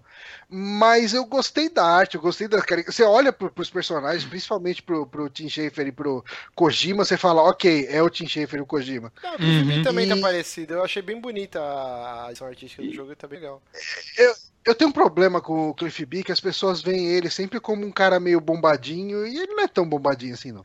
Ah, mas é Ah, mais mas acho que é pelo... por causa dos jogos dele. Sim, É, é, exatamente. sim, sim, acaba sendo E mais. no, no pôster do jogo ainda tem o Miyamoto, o Gabe e o Peter Molyneux. É, isso se eles baterem as metas, ah. né? Eles vão incluir, é, então, esses metas. mais três personagens. Hum. E, cara, eu quero uhum. muito ver o que, que o Peter Molyneux vai fazer, qual é o poder dele. Assim. Sabe o que seria foda? Que hum. se eles batessem a meta, o Peter Molyneux não tivesse no jogo. ia ser foda, ia ser um, um plot twist muito bom. Mas eu achei bem engraçado, assim, porque a temática do Sim. jogo, além do, dos desenvolvedores, é brincar com toda essa cultura da indústria de videogames. Então, você vai ter uma fase que é no cemitério dos jogos, é, tipo, Jogos Perdidos, aí o chefão é um Metacritic, é, tem os trolls de internet que são tipo inimigos. Ele brinca com, esse, com essa cultura. Provavelmente uhum. eles vão colocar alguma coisa de Gamergate também, assim. Eu achei uhum. engraçado. É, a meta é bem baixa, cara, pelo que a gente tá acostumado. Eles querem 65 mil dólares já está com quase 11, 450 pessoas ajudando e faltam ainda 28 dias para terminar esse Kickstarter. Eu acho que deve bater sim, cara, ainda mais com a massagem de ego que fez, principalmente no Cliff B, assim, cara, que, que tá tweetando, cara. Quatro, é. esses caras vão ajudar a divulgar isso sim. Essa parte que eu achei é, estranha, né? Porque, por exemplo, eu tenho certeza absoluta que o Miyamoto, por exemplo, não aprovou a imagem dele ali. Ah, e, e eu não sei uhum. se isso pode dar treta, né? Porque, porra, se a, se a Lindsay Lohan processou pra uma parada totalmente aleatória. ela perdeu, ela perdeu. Né? perdeu, perdeu. perdeu. Mas é porque no caso dela era realmente um, né? Caralho, ela tava exagerando foda ali. Uhum. Mas nesse caso, assim, eu fico pensando se não poderia dar uma merda. Especialmente quando envolve o... envolve o nome da Nintendo aí no meio, sei lá. Os Estados Unidos não tem aquele lance de direito de paródia, algo do tipo, que a, que a galera não pode processar, pelo menos nunca ganha, por isso que tem ah. tanto filme parodiando outros. Eu já ouvi falar uns negócios assim, eu não é, tenho certeza como paródia, se aplica nesse caso. Paródia é uma coisa meio que liberada. Uh, é. Não sei como seria para uma questão assim, um cara do Japão pedindo, não sei onde. Tá. Bom, uh, como tá em dólar aqui, eles devem estar tá baseados no, no, nos Estados Unidos. Então, acho que a lei que valeria seria dos Estados Unidos. Uhum. Uh, mas tem o lance da, da questão da paródia, sabe? Tipo, paródia sim, sim. É, é, muito é liberado total, assim, sabe? É, eu fico Desde preocupado... que não seja ofensivo. Sim, eu fico preocupado justamente pelo caso da Lindsay Lohan, né? Que, tipo, uhum. poderia ser visto como uma paródia e ainda assim chegou onde chegou, né? E era algo bem mais uhum. leve. Uhum. Então, assim, é, não sei, mas assim, né, o pessoal que, que viu, né, pelo menos os ocidentais que já, já viram isso aí, estão levando na, na esportiva. Aprovaram, né? É. Pelo menos retweetaram. Tudo é, e o lance de mudar os nomes, né, também. Sim, tipo, sim. É, é, que as aparências estão é. muito iguais. E, e você vê no, no, nas metas lá, tem umas skins diferentes, onde eles estão vestidos com roupas dos personagens dos jogos, né, tipo, é idêntico, assim, né, a roupa do Snake, uhum. a roupa do, do Marcos e tal. É, eu, cara, eu, eu, eu, queria que botassem mais devs aí, cara. Eu queria, tipo, eu queria um, um, John Romero aí no meio. É verdade, podia ter um é. pessoal mais clássico, né? Cara, e a... e a estimativa do jogo é final de 2018, né? Demorar ainda. É, é, é. E, e, é estranho, né? Porque ele para... É que assim, isso é um mocap, então eles não. não... Uhum. Isso aí não necessariamente é gameplay de verdade e tal. Uh, mas ele parece muito mais acabado do que muito jogo que aparece no Kickstarter, né? Uhum. Tipo, você vê assim, ok, são cenáriozinhos uh, e personagens e tal, mas, por exemplo, isso é mais do que a gente tinha do, do Kickstarter do do Iga. Quando, do, é, do Broken Age, a gente tinha um conceito, né? Do uhum. Igarashi, tipo, a Might gente vai começar a ver depois, Might Number 9 tudo. Então, é, eu, é estranho, né? Eu achei que ele ficaria pronto, tipo, no final do ano que vem. Mas 2018. Ele fala em que mês de 2018, Bonatti? Aqui tá escrito novembro. Nossa, mas também tem um lance que, assim, acho que é melhor eles chutarem alto do que antes, ficar né? adiando e a galera ficar enchendo o saco deles. Como assim, meu dinheiro? Vocês sabem como é. Cara, eu tô é gostando é galera... do, do senso... Hã? Do senso de humor desse jogo tá muito bom. Um dos inimigos é um troll, que a camiseta dele tá escrito bem me, tipo, banir ele, e aí ele fica coçando as costas com o joinha do Facebook. É. E aí o outro inimigo é, uma... é o cultista do, do, do Metacritic. Aí as fases. The Pirate Harbor, né? A analogia ao Pirate Bay. que mais aqui, ó? E você vê que o boss lá é bem uma caricatura do, do cara que era o dono lá do, do Mega é, o, o, Isso, o King.com lá. Uhum. Cara, tá, tá muito bacana, cara. Tomara que dê Sim, certo. espero que vire. Tá, tá bem engraçado mesmo. E aqui Mas tem uma lista, fica a né? dica. Ah. Não, não, não, pode, pode falar. Fica a dica, não apoiem Kickstarters, beleza? Por quê? cara, espera o jogo sair, cara. Não, tá assim, eu tenho certeza. Eu, eu Mas se não apoiar, não sai. Vai sair. Eu tenho certeza que esse jogo vai sair mais barato do que eu paguei no Kickstarter. Mas é aquele lance, sabe? Eu quero que esse jogo saia, então eu apoio com uns 10 dólares lá. Se eu tivesse emprego, eu ajudava. Não, não, não, não rapidinho, só a gente, pra gente não se estender muito. Mas sério, André, que você é meio contra Kickstarter, cara? É, a menos que seja, por exemplo, o último que eu, que eu colaborei foi um do é, Neverend Nightmares, né? Que é uma, é uma história, né? Era um cara que ele, ele só ia conseguir fazer aquele jogo se fosse daquela forma, sabe? E assim, uhum. eu não sei se é o caso desse pessoal, eu não, não fui atrás também. É, mas, né, por exemplo, situações como o do Cage Nafune, por exemplo, eu já não eu já fico meio com o pé atrás, sabe? Uhum. É... é, o, o, o, esse lance de Inafune que você falou, eu, eu lembro que eu tava maluco por um Mega Man e tal, tudo. Mas quando teve o, o Kickstarter do Mighty Number no. 9, eu falei, cara, eu gosto tanto de Mega Man, quando esse jogo sair, eu vou comprar ele. Uhum. Então não, não preciso apoiar um Kickstarter. E mal sabia. é, e esse ah, que é o lance pra mim, assim, quando, se, se for o caso, por exemplo, no caso do Neverend Nightmares, é, se ele tivesse começado, assim, e tem aquele site que você consegue prever como que esse Kickstarter vai dar resultado ou não vai dar resultado até o, até o fim da, da campanha dele. E esse, por exemplo, do Day of the Devs, ele já está encaminhado para conseguir fácil, né, passar a meta. É, no caso do Neverend Nightmares, eu contribuí justamente quando eu vi que, cara, a gente tem que fazer, a gente tem que juntar a galera, que senão esse jogo não vai existir. E foi aí que, eu, que eu entrei. Mas no caso desse, que ele já tá bem assim, eu não, eu não colaboraria, né? Porque, é. justamente, se for um jogo maneiro, eu vou dar meu dinheiro depois. Né? Uhum. É, mas corre o risco de não ver a luz do dia se não ajudar, né? É que assim, realmente ficou um gosto amargo, praticamente por causa do, do Inafune que cagou no pau, não uma, duas, três vezes, né? Mas assim, a gente é. tem é, jogos que foram super bem sucedidos com esse modelo. This is the Police. Tem, é, o This is the Police. Eu não, sei da... ele e fiquei muito feliz. O Pillars of Eternity.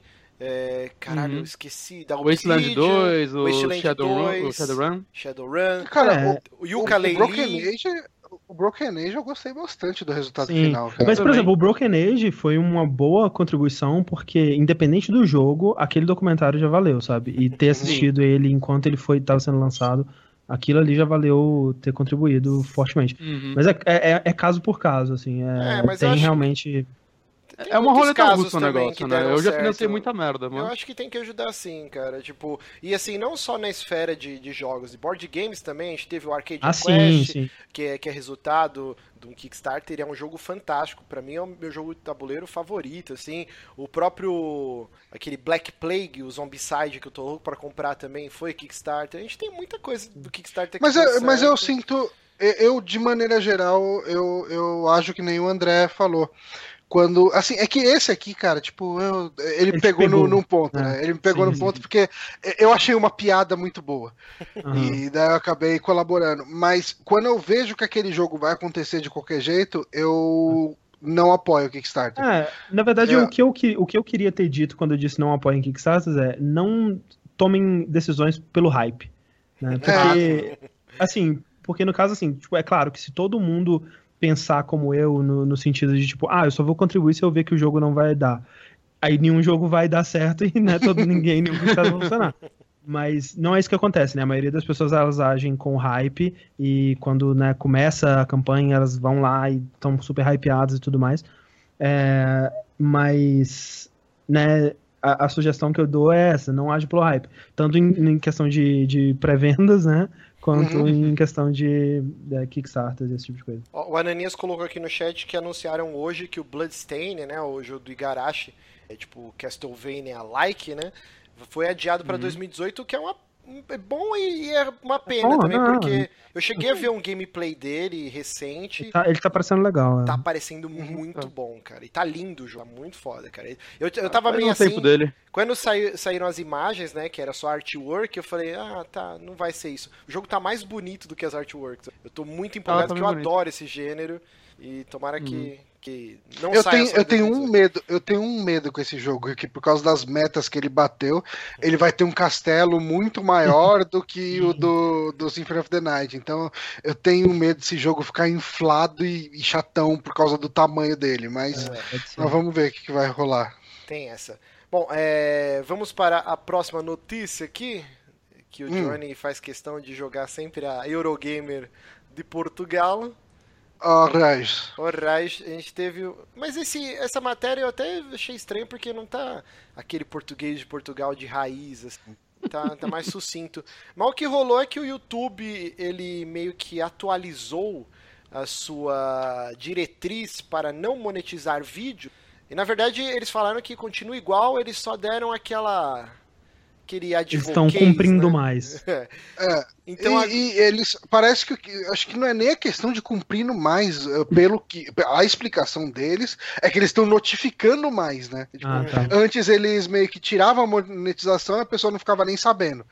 E agora a pessoa está recebendo notificação de que o vídeo dela deixou de ser monetizado e quais foram os vídeos e se uhum, a pessoa uhum. quiser mais informação para entrar em contato, etc.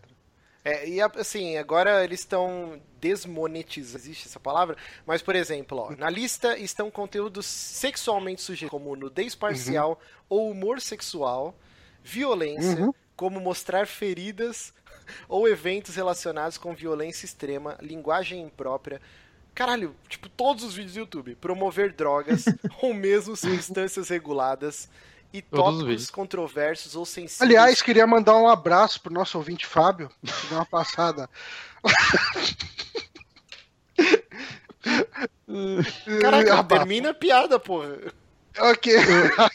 Eu acho que a piada já tá mais do que contada. Eu não sei o que você tá falando, mas tudo bem. Não, não sabe mesmo, Márcio?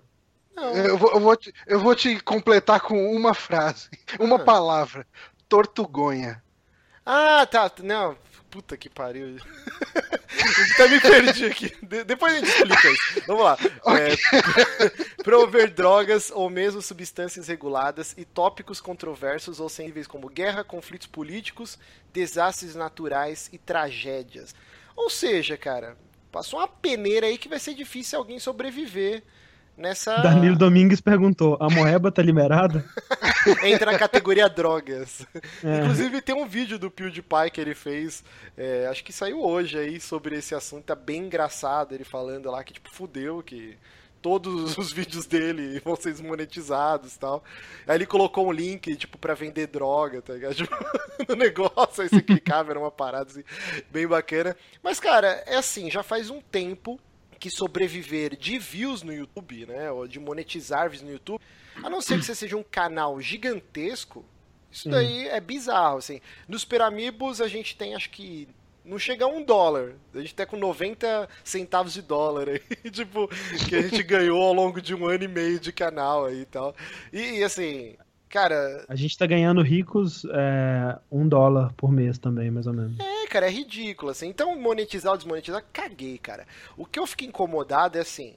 Esses strikes do caralho. Tipo, você bota um trailer de filme, tipo, você passou duas vezes, que foi o erro que eu cometi hoje, porque eu sempre passo uma vez e troco, né, a câmera. Uhum. Só que hoje eu tava empolgado com o filme, vamos passar três vezes o trailer aí e tomamos strike, já caímos ao vivo e voltamos. E, e assim, mesmo. Mas peraí, quando você fala, quando você fala strike, não é strike, né? É, não, é não, é strike. É, flag, é, flag. é um flag, é um flag. Flag, flag, ok. É um flag. Porque strike é, é né, aquela parada é, que tipo, você nem conseguiria fazer live mais. É, três vezes uhum. o canal vai para o é, buraco e tal. É um flag, né? Então, eles tipo Isso. mandam uma mensagem, ó, a gente viu conteúdo com copyright, vai tomar aí um, um, minuto de castigo aí na sua live e não deixa monetizar o vídeo, cacete a 4. E aí, mesmo se você coloca para não monetizar o vídeo, dá esse problema, o que é bizarro, E além disso, uhum. porque assim, você não tá ganhando dinheiro com essa porra. Então, assim, você tá uhum. divulgando um produto de outra pessoa. É, e aí, mesmo assim, os caras te dão esse flag. E aí, mesmo você não monetizando, se alguém for assistir o seu vídeo, aparece lá o anúncio lá para fechar, o anúncio antes do vídeo, ou seja, o youtuber está ganhando dinheiro com todos os criadores de conteúdo. Ele só está dificultando a vida do criador de conteúdo de ganhar também a sua parte. Sim. E, cara... é, e, e é aquela coisa, né? Tipo, é, é paia que isso esteja acontecendo, mas ao mesmo tempo, né, assim, o YouTube, Facebook, Google e tudo mais não são empresas que de produzir conteúdo, né? São empresas de anunciar coisas. Né? É, é, esse, é, é isso que elas querem fazer e o conteúdo que, tá, que todo mundo está produzindo aí é só um meio delas passarem anunciantes para as pessoas. Então, Sim. o mais importante para elas não é a felicidade necessariamente de quem está produzindo conteúdo. é lá. a felicidade de quem está anunciando. Eles só estão anunciando e... porque tem criadores de conteúdo. A partir do momento Mas... que criadores de conteúdo saírem do YouTube, e aí, o que, que eles vão fazer? Não, sim, e eu acho que, né, eu não acho que o YouTube vai ser eterno e pode ser que exista uma plataforma que vai substituir ele. Mas no momento, tipo, tem tanto criador de conteúdo que eles podem se dar o luxo de falar, tipo, ó, oh, a gente vai priorizar mais a felicidade do, de, de, do, de quem tá anunciando, né? E aí eles estão, tipo, ah, o, a marca não quer ver a sua, o seu produto relacionado a vídeo que tá discutindo assunto polêmico, que tá fazendo apologia à violência, esse tipo de coisa, é super justificável. Se eu fosse uma marca, eu não queria que o meu vídeo, minha, minha, minha propaganda estivesse passando num, num, clipe de, de, sei lá, de. Do que? Não sei, o que, que tem de ruim no YouTube? De bullying, sei lá. Cara, o que mais tem é coisa ruim. Começar por esse programa que vocês estão assistindo agora. Mas assim, é, é, bizarro, cara, porque, quer queira ou não, é que nem você falou, ele não é eterno. O Google é uma empresa ah. poderosíssima, é a Skynet que no, no futuro vai dominar o planeta. Então, cara, a partir do momento que grandes produtores comecem a procurar outras vias, sei lá, o, o Twitch deu uma Sim. enfraquecida, mas ele ainda é o, o que corresponde melhor aos seus produtores de conteúdo. Por exemplo, o Kinda Funny, que é um, um dos meus sites favoritos, assim, eles têm um canal no YouTube que está crescendo, bem menos do que o canal deles do Twitch, mas tá crescendo, mas os caras têm um programa lá que é diário que eles não abrem mão do Twitch, que é onde eles recebem os tips, né, as gorjetas sim, da galera sim, que tá assistindo ao vivo. São coisas que não tem como fazer na plataforma do YouTube. E sim. é bizarro, assim, o Angry Joe também, ele faz todo, todos os streamings dele pelo Twitch e só o conteúdo editado dele no YouTube. Então, porque os caras estão ganhando dinheiro pelo Twitch, né? Uhum. Em algum momento vai surgir. A Amazon chegou a. Como que foi o lance da Amazon? Ela comprou. Ela comprou um... o Twitch, não foi? Sim, sim, a Amazon comprou o Twitch. Mas não teve tanta revolução como a gente não, esperava não. que ia acontecer. Foi um negócio tão é. morno assim. Que tinha que ter alguém tipo, para bater de frente com o YouTube e talvez ter umas políticas então, mais mas maleáveis. É lá fora, é que lá fora eu acho que o Twitch continua muito mais forte que o YouTube para streaming, não? Para streaming sim, sim. É, para streaming pra sim. Streaming, sem dúvida. O, o problema é, é ele melhorou bastante para você encontrar vídeos, mas ainda é uma interface muito bizarra. YouTube Sim, é que é pro criador de conteúdo, assim. pro criador de conteúdo o Twitch é melhor, né? Ele, que nem você disse, tem essa coisa dos chips e né, o dinheiro lá ele vem mais né, o YouTube ele não valoriza tanto assim é, streaming, né? O YouTube, eu, eu, até onde eu sei, pelo menos, ele valoriza pra caralho a permanência do, do, do usuário ao longo do vídeo, né? O, o quanto, quantos minutos do seu vídeo a, né, aquela pessoa viu e, e no caso, uhum. quanto mais melhor, né? Mas uhum. é, né, no caso de streaming, quando você tem duas horas de vídeo, essa porcentagem vai ser costuma ser baixa, né? Então, sim, sim. ao mesmo tempo, ele ele não incentiva pessoas a fazerem vídeos muito curtos, mas também não incentiva a fazer vídeos muito longos. Né? Ele tem um sweet spot ali no meio que é, que é o ideal. É, é o vídeo com uma duração ok que prenda o usuário do começo ao fim. Exato. Porque um streaming é difícil você segurar o cara ali vendo o negócio por uma hora, uma é. hora e meia, duas, né? É. O, o Daniel Araújo ele disse para streaming o Twitch é infinitamente superior, mas só se você for um parceiro do Twitch. Porque se você não for, é bem merda. Então, o lance da qualidade, assim, né? A gente sofria no, nos primórdios lá. Tipo, todo stream de jogabilidade a gente ficava rezando pra aparecer lá a rodinha com. A opção de qualidade. opção de né? qualidade. A gente, ah, caralho, agora vai. Mas era é. muito, tipo, aleatório, né? É bizarro, cara. Tipo. Sim, e para você se tornar um parceiro é uma parada muito. É, você tem que ser bem grande. E, e, é aquela coisa, cada vez mais, né? Quanto mais cresce o Twitch, mais altos são os requisitos para você se tornar um novo parceiro, né? Então, sei lá, há cinco anos atrás, acho que você precisava ter é, com, é, 100 viewers é, ao mesmo tempo, simultâneos no seu streaming. Uhum. Hoje em uhum. dia, você tem que ter, sei lá, o, normalmente, assim, uma média de 800, sabe? Então, é, é e aí você tem que ter um, um, uma agenda de, de, de, transmissões e tal, enfim. É, eu concordo que o, né, o que as pessoas que não, não querem é, fazer isso, seguir as, as novas normas do YouTube e tudo mais, elas devem procurar uma nova plataforma, né, para hospedar esses vídeos. E talvez, uhum. se alguém muito grande sair, né, alguém que já tem uma base de fãs estabelecida que vai seguir essa pessoa onde quer que ela esteja, isso possa vir a mudar com o tempo, né? E o mais estranho de tudo é que, assim, teve o YouTube, o Red, né, que uhum. meio que parece que não vingou, porque não se ouve falar mais essa porra. É, até, até, teve uma época que toda hora você tava dando scroll assim pelos vídeos, aí sempre aparecia um lá. Três reais e tanto para você ter acesso. Teve um do Hermes Renato esses dias que tava aparecendo. Mas cada vez são menos vídeos que a gente vê dentro desse YouTube Red. Inclusive o próprio PewDiePie, que é um dos maiores canais do mundo. Antes era o maior, mas já. E ele teve um conteúdo. É, foi um dos caras os precursores aí desse YouTube Red queria ter um quadro onde ele ia é, scare PewDiePie, né? Que era tipo ele nos lugares uhum, tomando uhum. susto. E aí você fala, porra, esse cara deve ter um puta cartaz, né? Tipo, da empresa. E aí esse vídeo que ele lançou hoje eu fiquei chocado. Que ele, tipo, xingando pra caralho. Tipo, ele, meu, o YouTube não liga pros seus criadores de conteúdo, ele não liga pra gente, ele não tá nem aí, é, a gente vai ter que procurar outro lugar. Tipo, desabafando mesmo. Aí ele falou, desculpa se eu tô fazendo esse vídeo aqui desabafando, mas eu me sinto, tipo, como se os caras não ligassem é, para mim. Aí você fala, caralho, o PewDiePie, que é um dos maiores Sim. do YouTube, que teve esse conteúdo no YouTube Red, se o cara tá reclamando, Imagina a gente aqui com Não, mil inscritos aqui, uhum. cara, tipo, cagou pra nós. E, cara, assim, tomara que ele faça isso, tomara que ele encontre uma parceria com um serviço que, que consiga hospedar ele, que ele é um nome que vai trazer, né, o público dele para outras coisas e concorrência, cara, concorrência é sempre melhor, né? Sim. Não, com certeza. Quem, quem que tem de serviço parecido com o YouTube hoje? Tem Vimeo? aquele Vimeo, né? Ah, não sei se Blip é, ainda existe. Mas, cara, é difícil pegar. É claro que todo serviço tem a condição de, de se tornar grande. O YouTube também não foi do dia pra noite que, bum, é a melhor coisa do mundo, né? Ah. Existe um, um uhum. tempo, um momento para isso acontecer.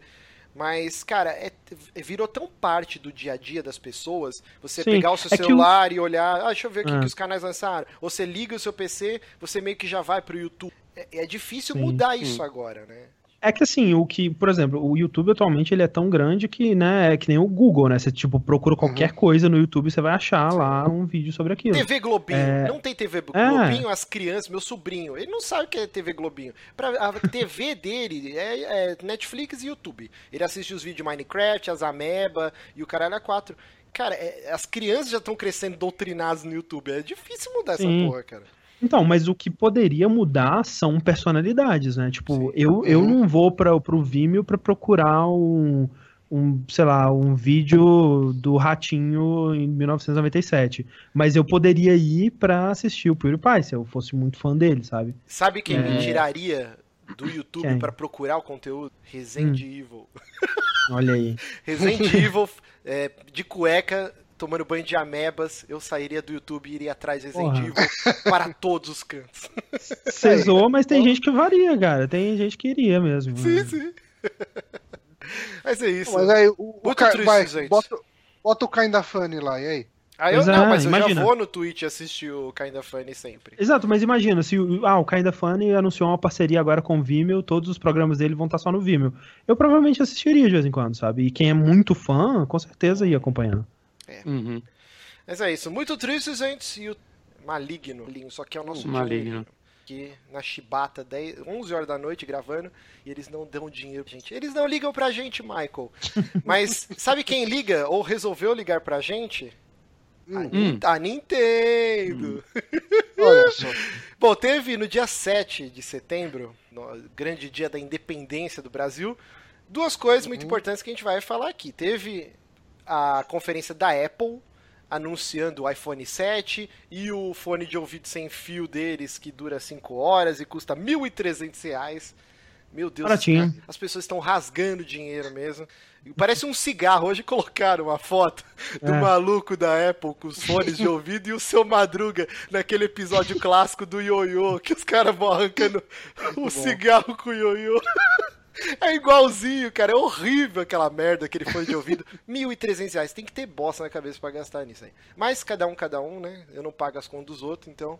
Que se falou. Mas o que importa? O que aconteceu nessa conferência da Apple aí? De repente, nosso querido senhor Sorriso, Shigeru Miyamoto, subiu lá no palco com seu inglês ininteligível. Eu acho que ele falou em japonês, né? Ele não fala inglês mesmo. Ele começou em inglês, mas depois ele foi pro japonês. Não Ele consegue. decora umas palavras no começo, sempre, e depois para. Não consegue, Moisés? não, não consegue.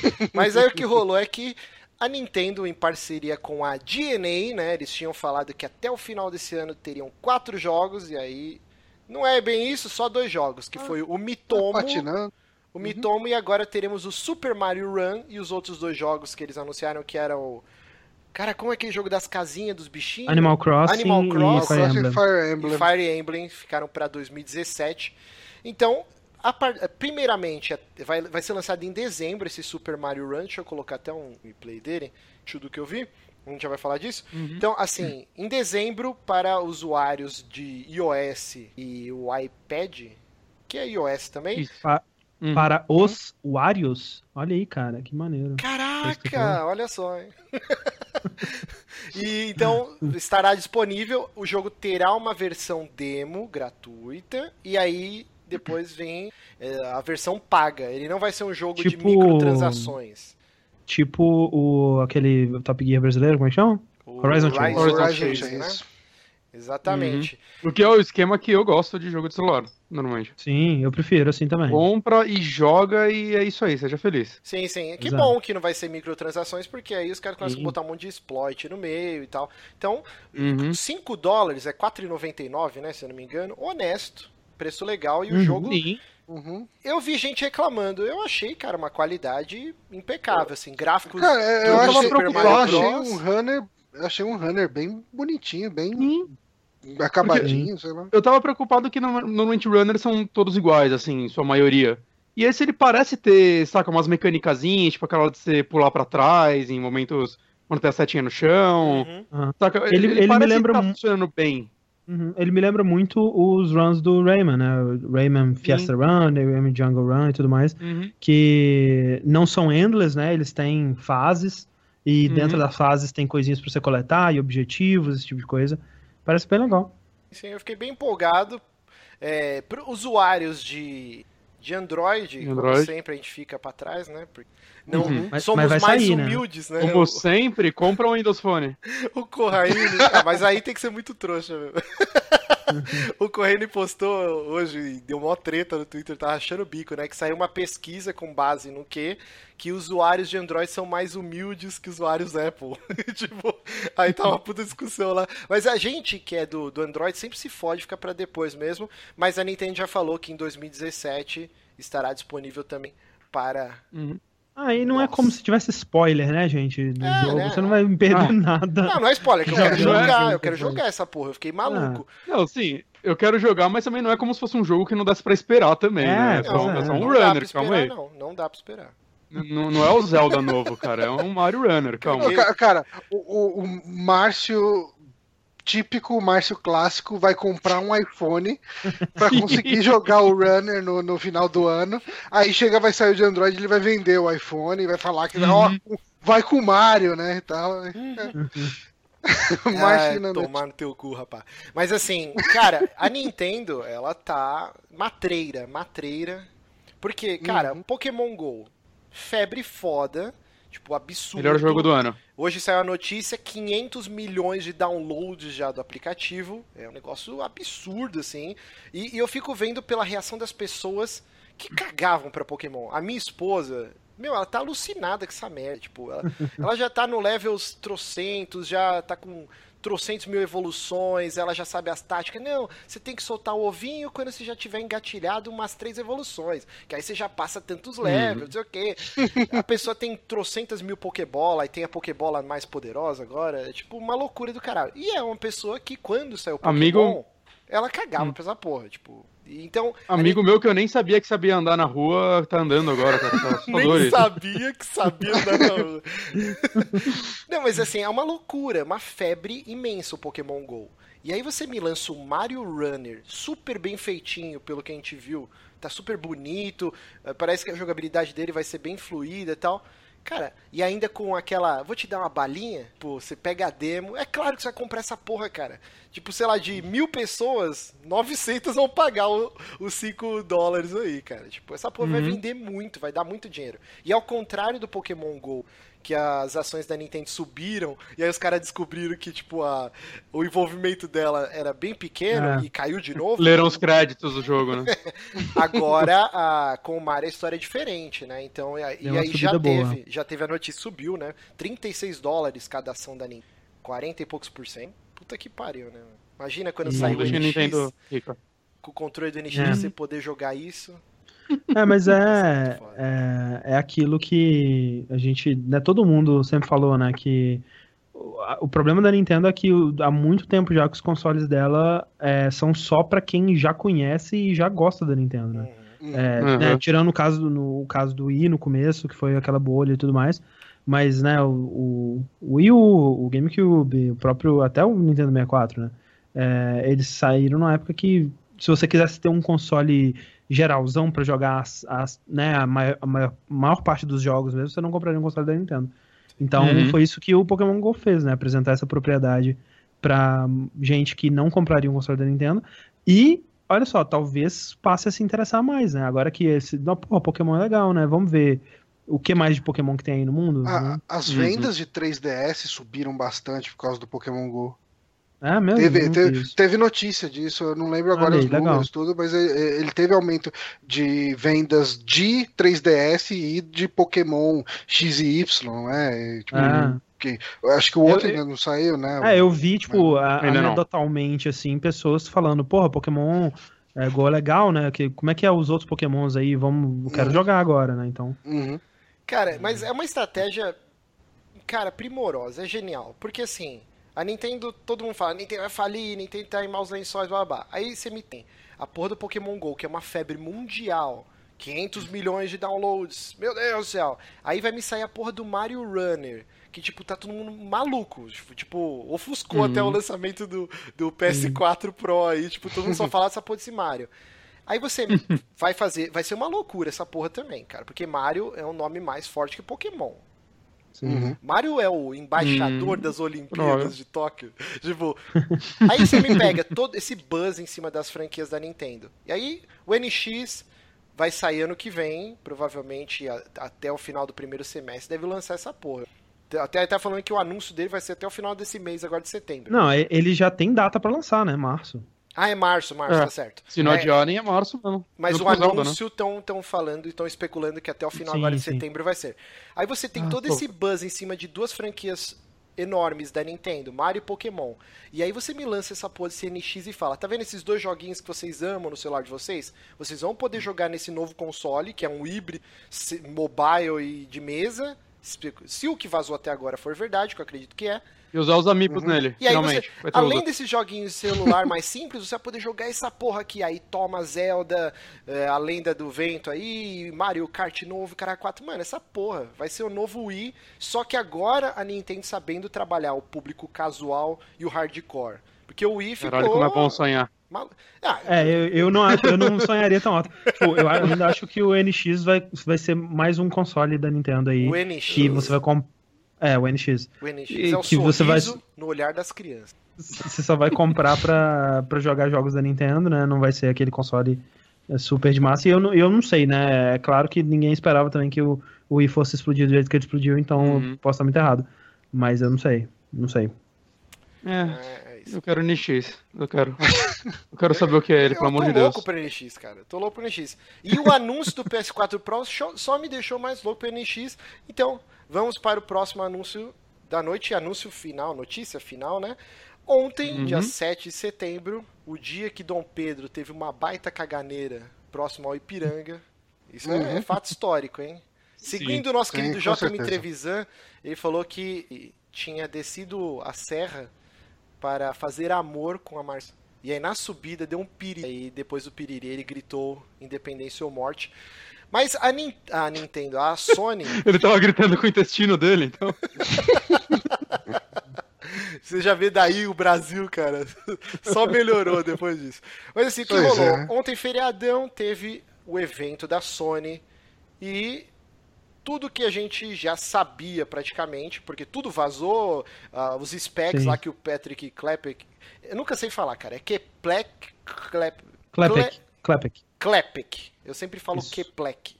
Sempre inverto. Mas ele já tinha vazado os specs e aí bateu tudo. 4.20 teraflops, videogame de maconheiro.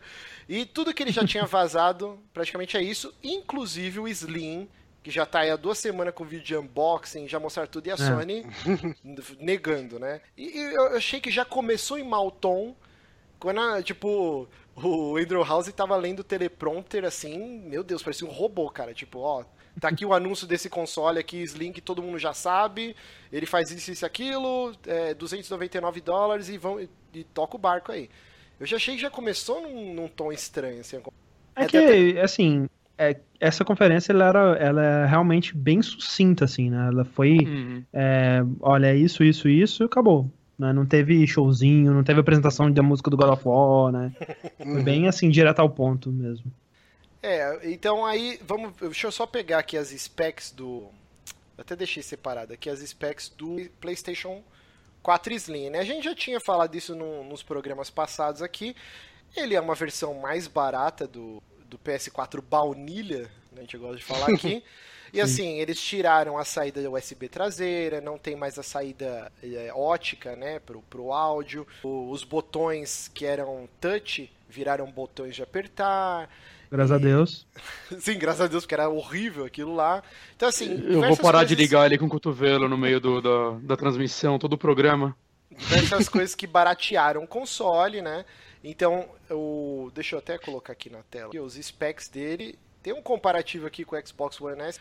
Mas então o Slim, ele vai sair em setembro, custando 299 dólares, HD. Vai ter um outro modelo de 1 tera, é isso? É isso, o Slim é isso. É. Exatamente. Você vai poder escolher entre esses dois modelos. Ah, sim. E vai ter HDR, na verdade, outra coisa que anunciaram também todos os PS4, inclusive o que a gente tem aqui, o Pad Boy, vai vir um, um update de firmware que vai transformar agora em, em HDR jogos compatíveis. Isso. O uhum. que mais? Ele vai ter o, o Blu-ray, mas ele não tem, né? O, ele só tem streaming de 4K ou Ultra HD, né? Que eles falam. O, o HDR, a, a, televisão precisa ter uma compatibilidade precisa. Sim, também. A TV tem que também. ter HDR. Uhum. Que, inclusive... é, é, e na parte de, de, de streaming de Blu-ray ele continua igual ao PS4 normal também. Exatamente. Então, esse é o Play 4 Slim. Agora vamos para o grande anúncio que era um nome muito melhor PS4 Neo. Eu odiei o nome PS4 Pro. É, é prático, né? Não, não vai gerar nunca a confusão que a Nintendo sempre gera nas Exato, acho dela, que isso mas... é o principal. E eu é, acho também que. Mas Neo era mais legal, mas. É que assim, quando. Não sei se vocês lembram, né? E não sei se é o caso de vocês também, mas. É, pelo menos pra mim, quando anunciaram é, Neo, eu falei, cara, isso nunca vai ser o nome final, esse é um ah, nome muito ridículo. Que nem o, o Morpheus, né? Tipo. É, Alguém tava vendo muito Matrix Muito mês, Matrix. Né, cara? E, e é, um, é, uma coisa que não comunica o que, que é aquilo, né? A PlayStation Morpheus. O que, que é? Né? É um, um negão que vai chegar na sua casa e te dar pílula? É? pra esquecer é. essa, esse, esse evento horroroso. Então, sim, a, a, Sony ela tem sido, ela sempre foi muito objetiva com o nome das coisas dela, né? Tipo, menos com o Vita, que eu acho que é um péssimo nome também, acho que ela é devia ter mudado. Dela. Inclusive é, falavam é... que o projeto Trinity, né, que quando vazaram os documentos da Sony, falavam que seria o novo Vita, né? Que então era o Neo, Morpheus Sim. e Trinity. Os caras são muito é. fãs do Matrix mesmo, cara. Tipo... então, assim, existia, assim, tipo. Existia muito um boato de que o Play 4 não chamaria, né? PS4. É, mas eu acho ótimo que chamou, né? Não foi nada criativo. Mas é uhum. é ótimo, porque a ah, PlayStation 1, 2, 3, 4, ah, o óculos VR chama o quê? Ah, PlayStation VR, ótimo. Ah, o console uhum. mais potente para quem realmente curte a parada e é entusiasta. Ah, PlayStation Pro. Ok, não é, né?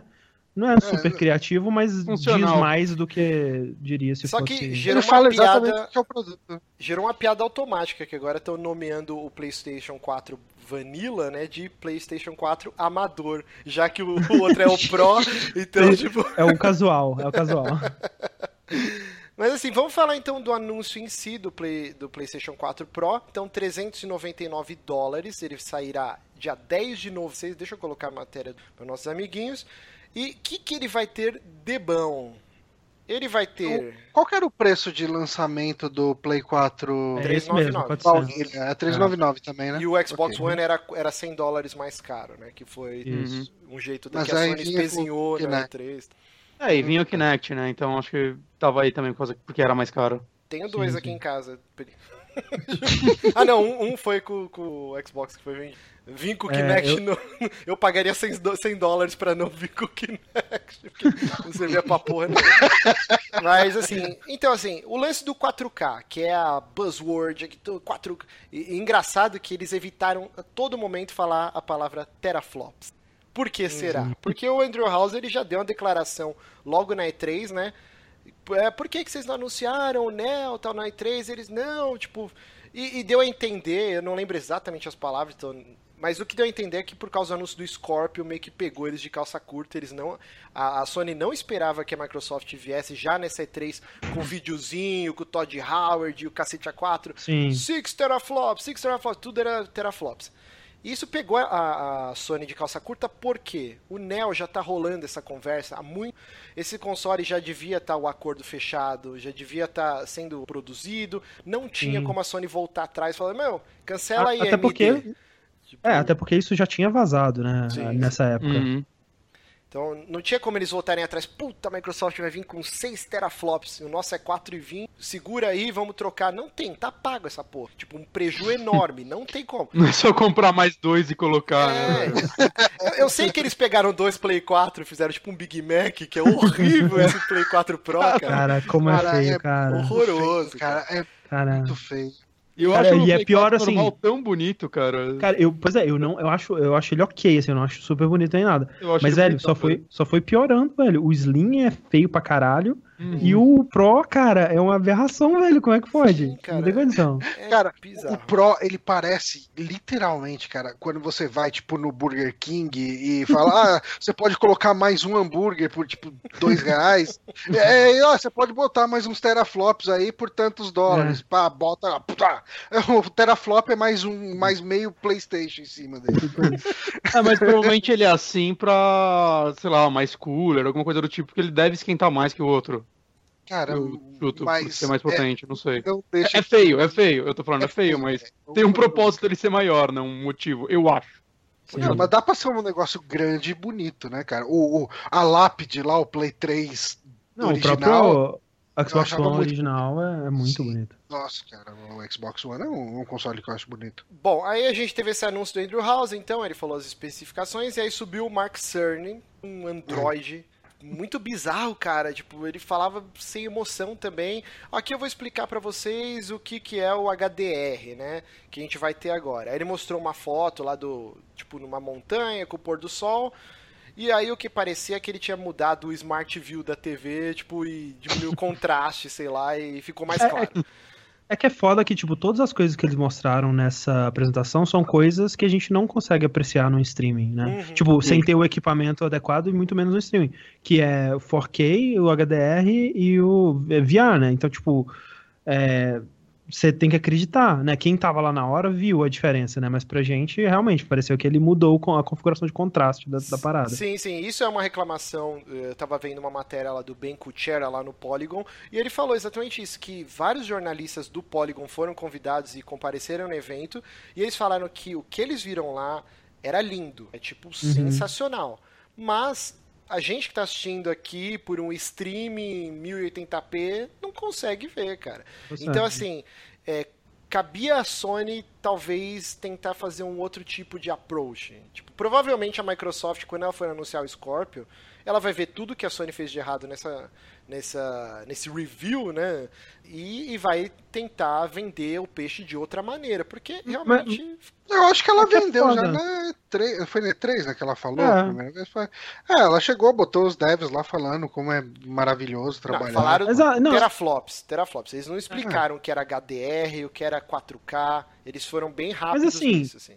A, a Sony ela fez o que dá para fazer, que é tipo falar, olha só, HDR é isso, e se você tiver o equipamento adequado, você vai ter isso, né? Porque tipo, é que nem enviar, tipo, não tem muito o que fazer, você tem que acreditar e... nas pessoas falando que, ó, e é eles... super imersivo e foda e tal. Eles colocaram os vídeos para download em formato 4K mesmo, para você poder é. ver em casa, caso você tenha uma TV assim, né? 4K, né? Ou TV é, monitor 4K. ou televisão 4K. Não, é bom é, a gente falar de outra porque... forma não tem como, cara. Não, é a mesma coisa que querer mostrar uma coisa HD numa TV de tubo. Não, o que eu tô falando não é o seguinte, como. porque aí a pessoa que tá ouvindo a gente agora fala, pô, vou assistir esse vídeo. Se você não tem um monitor ah. HDR ou 4K, não adianta, você vai ver igual todo mundo que viu aqui em 1080p. Ah, HDR, você ainda via a luzinha mudar um pouco e tal, mas com certeza não, não chegava perto de você ter essa função e apreciar ela no jogo mesmo.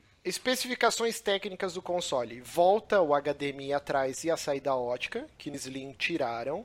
HD de 1 tera, o que eu achei que eles poderiam colocar um de 2 teras, sendo ah. que o Xbox, o Xbox One, mesmo o S quanto o modelo normal, tem versões de HD de 2 Inclusive esgotou Sim. até a versão do Xbox One S, não sei se agora eles vão repor, aproveitar esse hype, né, que a Microsoft, cara, eles estão soltando o caramuru lá no, no quartel-general deles, porque terminou a conferência da Sony, já mandou aquele tweet gostoso, Aquela alfinetadinha.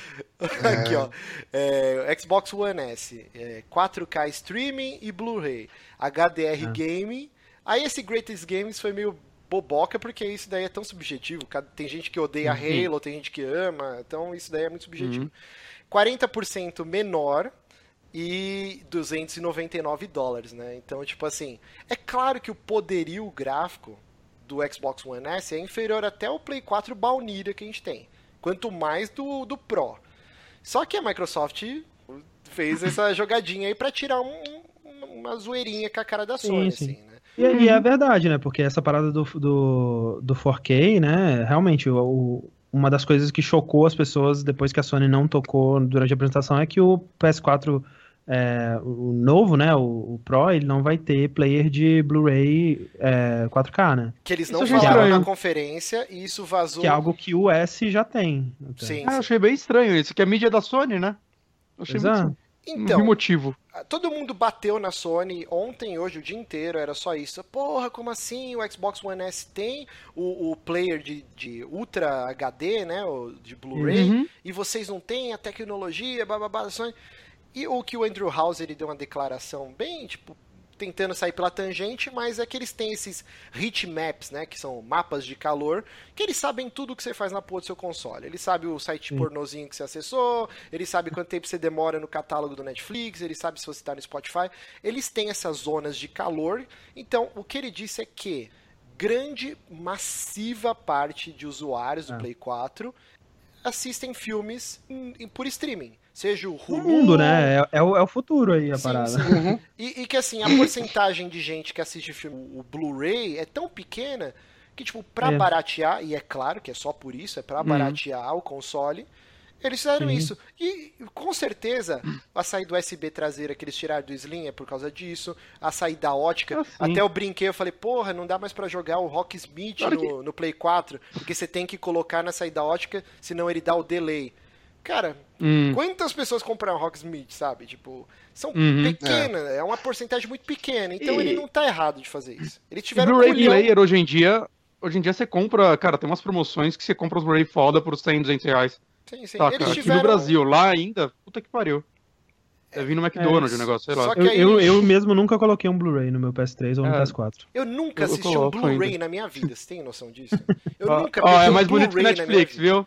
É uma qualidade um pouco melhor ainda. É, então, isso é outra coisa também que eles estavam falando. O 4K por streaming, ele é um arquivo, não é a qualidade sim. de um Blu-ray físico, tal, tal, tal, em Ultra HD. Sim, sim. Mas, cara, é aquele negócio. Eu tenho uma Até coleção... aí ninguém liga pro Full HD já do stream, do tipo, do Netflix, ninguém já reclama, saca? É, tem, e, agora, se você quer realmente, se você se importa pra caralho realmente, não, é compra um player, um, um player separado. exato, seja exato. feliz. Exato. É, é, é o lance da comodidade. Não é, não é o maior propósito dele. É o lance ele da comodidade. Um Exato. Qual foi a última Exato, vez que você pegou. O Bonatti não, que ele é um ponto fora da curva. Mas qual foi a última vez que vocês pegaram um CD de música?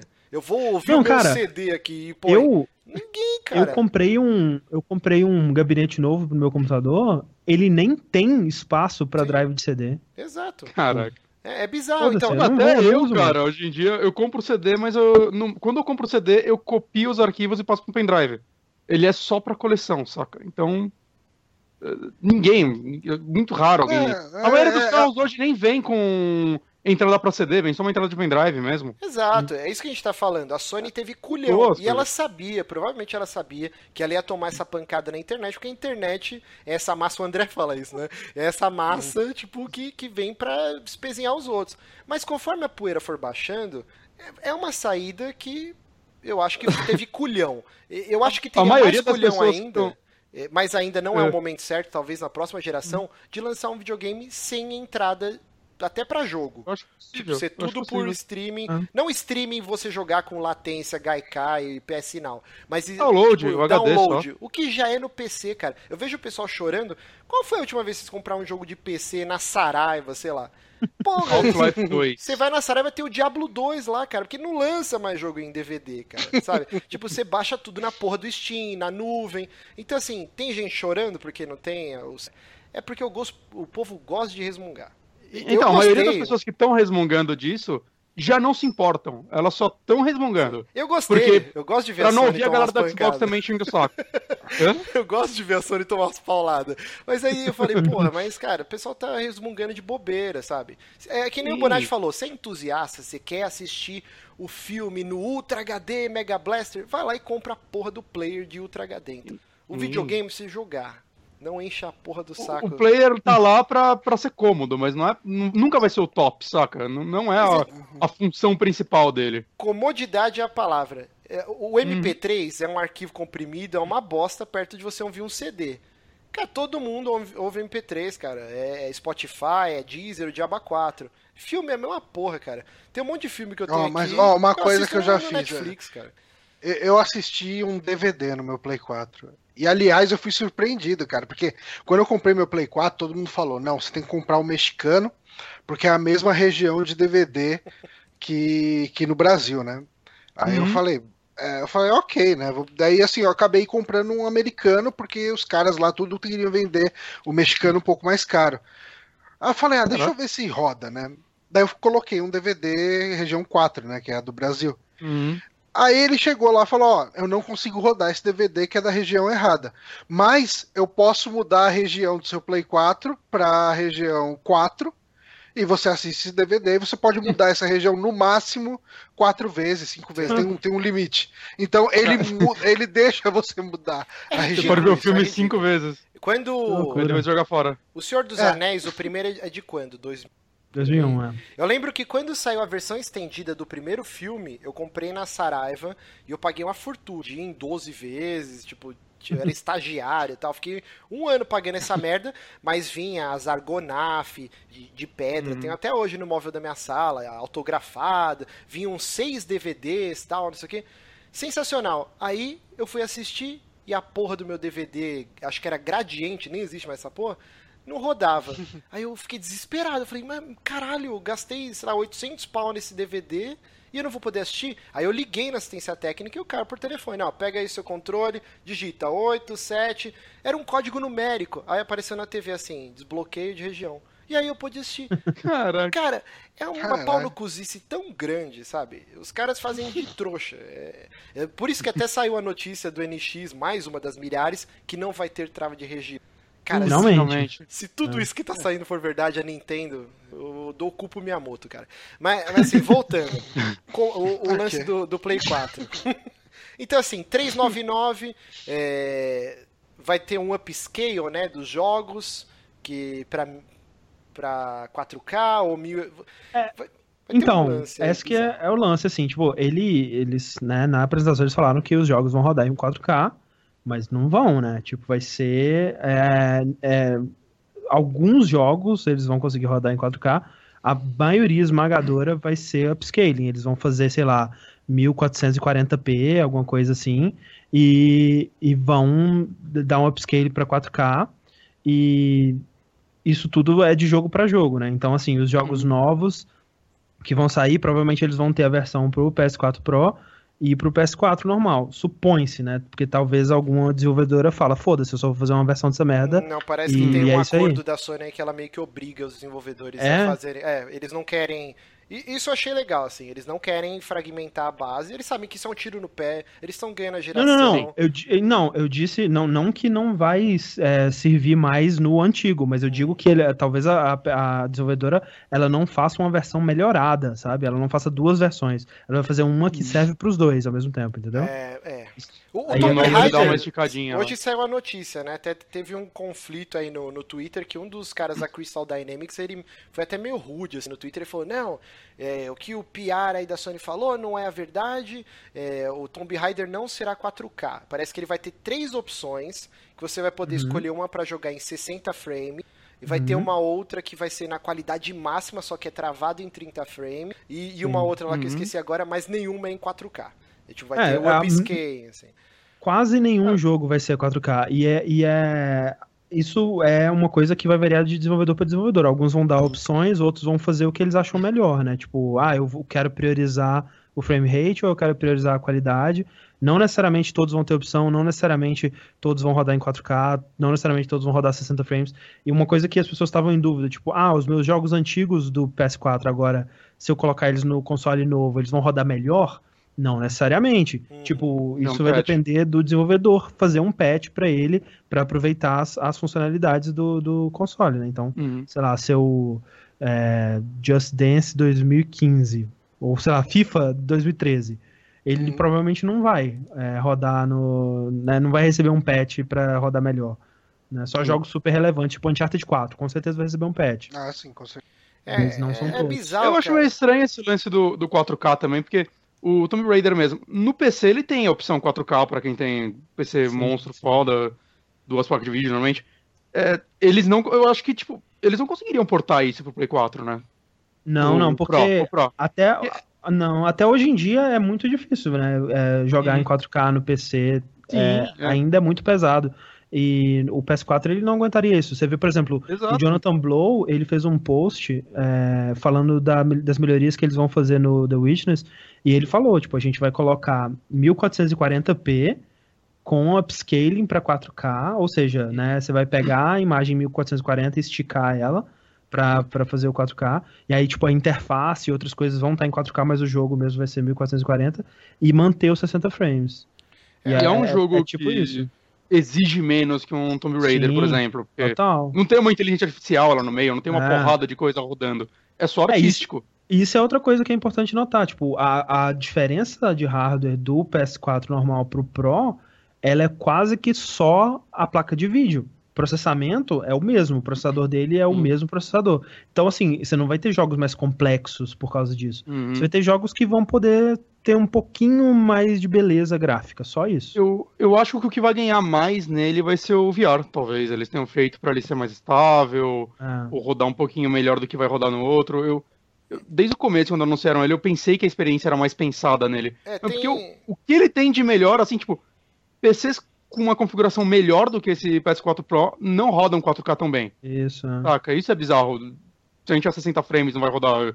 Eu já vi, tipo, vídeos da galera tentando rodar, tipo, numa 980, até numa 1080, um Witcher 3 a 4K, é. ele não roda tão bem, cara. É, é muito complexo isso. Tem a... galera que roda isso bem tem muito, tipo, duas placas de vídeo, processador é nova geração tudo mais. É, é, bem complicado isso. Tem as teorias da conspiração rolando, que aí é papagaiada, né? Mas falaram assim, que a Sony só deu esse salto de fé aí de no meio da, da geração. Que isso é a primeira vez que isso acontece na história do videogame. Né?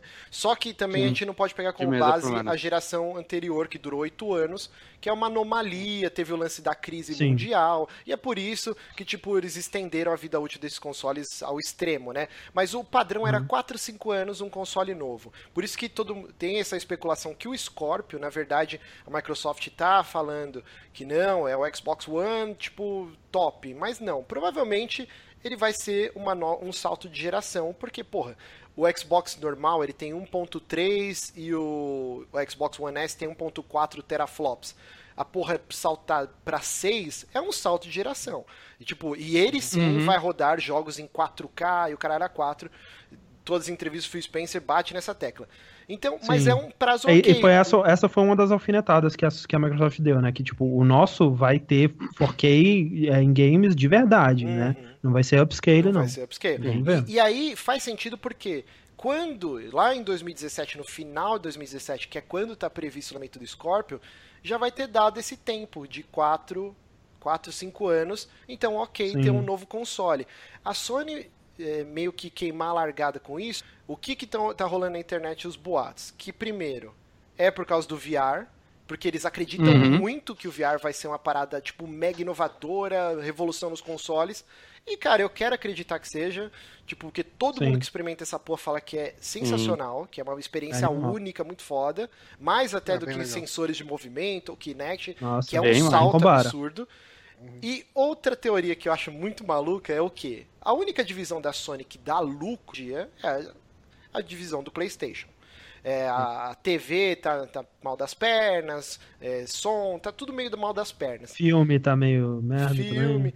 E, e, aí o lance deles soltarem esse Play 4 Pro seria para alavancar vendas de TVs 4K. Eu achei muito ah, sim. maluco. Não, eu assim. acho que sim, cara. Pode eu acho que sim, sim. É, e, né? Não sei, cara. Porque assim, se a gente Aí todo pensar... mundo compra a Samsung e ela continua sofrendo. Porque, cara, é, é, assim que essas novas tecnologias elas vão sim, se tornando sim. mainstream, né? Tipo, foi quando o Xbox 360 e o PS3 lançaram, é, e também players de Blu-ray que foram popularizados por causa do PS3 uhum. e é, tal. É, tinha guerra, né, de com... HD, é, o HD DVD e HD tal. DVD. Foi, foi, foi nisso aí que TVs HD começaram a ficarem populares. Eu acho que tem muito disso também, sim. Não, sim, eu lembro que eu tinha uma TV de tubo, inclusive Dead Rising, que foi o, o jogo que eu comprei junto com o meu 360. Era impossível ler o que estava escrito era na impossível. tela. Não dava pra ler o nada. Banjo Kazooie não dava pra ler nada. Tristeza, cara. cara. E aí, o que aconteceu? Eu só fui comprar uma TV LCD quando eu já tinha, sei lá, o Xbox há um ano e meio, quase dois anos. Hum. E eu lembro que o Gears o Gears ele saiu o quê? Um ano e meio depois? Quase dois anos do primeiro Gears. Foi, Gears foi 2007, eu acho. Isso. Um é, ano depois. É um ano e meio, vai, um ano e meio depois. É, foi quando eu é, comprei sim. minha TV de LCD.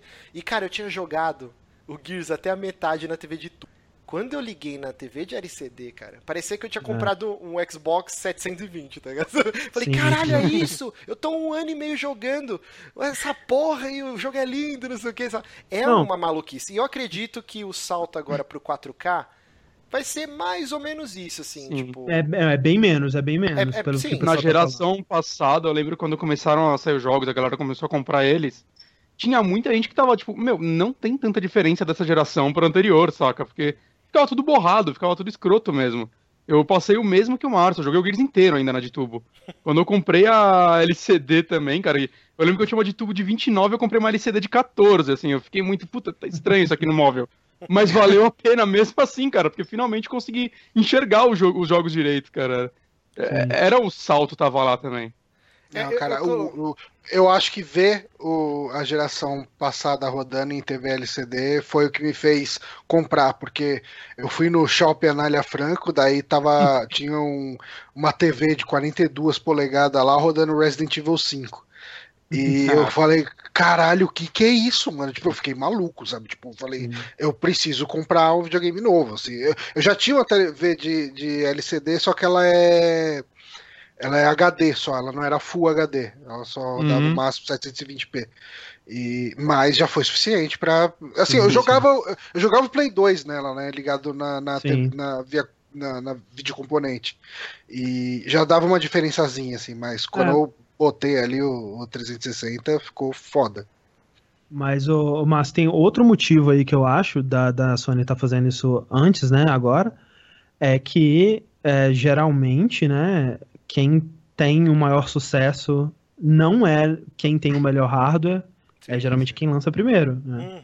Uhum. Uhum. Então, assim, por mais que o PS4 Pro ele não consiga fazer gráficos tão bons e tudo mais quanto o Xbox Scorpio, tipo, se ele, né, abocanhar um pedaço do mercado das pessoas que querem ter experiências em 4K e tudo mais em jogos, né, por mais que seja upscaling, ainda vai ser uma resolução maior que 1080p e vai dar uma impressão de que ele tá realmente tendo uma, uma vendo uma parada nova e diferente na TV dela ali. É, uhum. Isso já, já tira um, um, um grande potencial mas, do Scorpio. De... Mais ou menos, hein, André? Mas porque... eu acho que o Xbox ainda o salto dele vai ser muito maior do Xbox One pro Scorpio do que do Play 4 pro Play 4 Pro. Saca? Sim. Eu acho que a Microsoft ainda pode usar isso, saca? Como, como um chamariz pra ela. É, eu acho que é complicada a situação que a Sony se colocou, porque ela não precisava, ela tá ganhando um relativa folga a geração, né? E não que a Microsoft a gente sempre bate nessa tecla, a Microsoft está super bem, cara. As duas empresas nunca Sim. venderam tanto console Sim. como nessa geração, assim, nesse período. Então, a Sony não precisava mexer nesse vespeiro. Agora ela cria um mal-estar, ainda mais com a informação do jeito que foi passada, tipo, a internet inteira tá, tá tirando sarro. É o, e algo que não se via. A gente tá acostumado a ver a galera bater na Microsoft. Desde o início da, dessa geração, a gente tem o vídeo do Shuhei Yoshida com a Dan Boys, ó, oh, uhum. quando quiser jogo emprestado, tá o vídeo. Ah, a gente vai fazer isso, aquilo. E a geração inteira a Sony tá com folga. E agora virou, tanto que a Microsoft, na hora, cara, já soltou eh, meme, tipo, não, ó, Scorpio que é isso, ó, aqui. Então, assim, é perigoso essa posição que a Sony se colocou quando nessa geração o padrão tinha que ser para os dois consoles 1080p 60 frames. Todos os jogos, a maioria dos jogos para Xbox multiplataforma 720p e para o PlayStation 900p. Então Sim. assim, os mas, caras não conseguiram mas... nem fazer o 1080p 60 frames, vai me lançar agora 4K. Eu acho mas que será que a Sony não tá apostando tanto no VR no no sentido, tipo, essa é a nova experiência PlayStation, não é mais gráficos, é essa nova experiência. E talvez não, é... ele é tão pouco. diferente de um videogame só mais bonito que talvez mais pessoas se interessem por ele e acabam ficando no PlayStation. E com isso compre o, o, o Pro, que Mas é vai que, ser um é... melhor para ele, talvez. É que também, por exemplo, se você for parar pra pensar, assim, é... eu, eu acho que tem muito do VR, sim, mas é, é eu acho que eles vão. Porque o VR provavelmente não vai ter essa parada de 4K, né? Se, se, se ah, mal tá conseguindo no normal, uhum. no VR, jamais. Mas, tipo, é, eu acho que, que eles vão bater bastante na tecla do 4K, de, de uma experiência gráfica superior e tudo mais. Mas é bom lembrar, por exemplo, na geração passada, quando começou, foi exatamente o contrário. Tipo, a, a, a Microsoft lançou o console dela primeiro e a Sony zoando. Ah, esse console aí não tem nem entrada, saída HDMI, essa porra aí, o nosso vai ser 1080p. É, o nosso vai ser foda pra caralho, a experiência, né, processador Cell e tudo mais.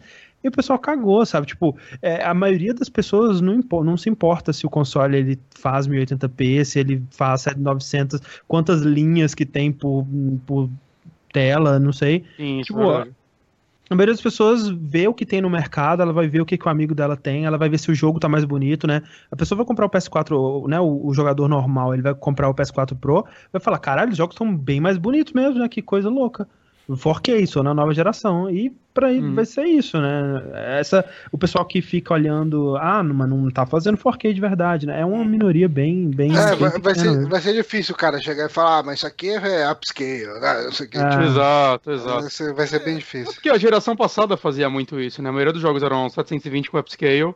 E essa discussão não existia, cara. Eu quero sempre uhum. pensar que esses caras ganham milhões de dólares, são muito mais inteligentes que a gente, se formaram tudo cabel peste lá no MIT, trocentas faculdades, e aí eles têm ideia do que eles estão fazendo. E a gente aqui tá é, especulando, mas é eles estão fazendo cara. pra caralho, sabe o que estão fazendo. Porque realmente eu acho que é um pouco loucura. Ainda mais se você virar, tipo, tomar uma atitude tão arriscada.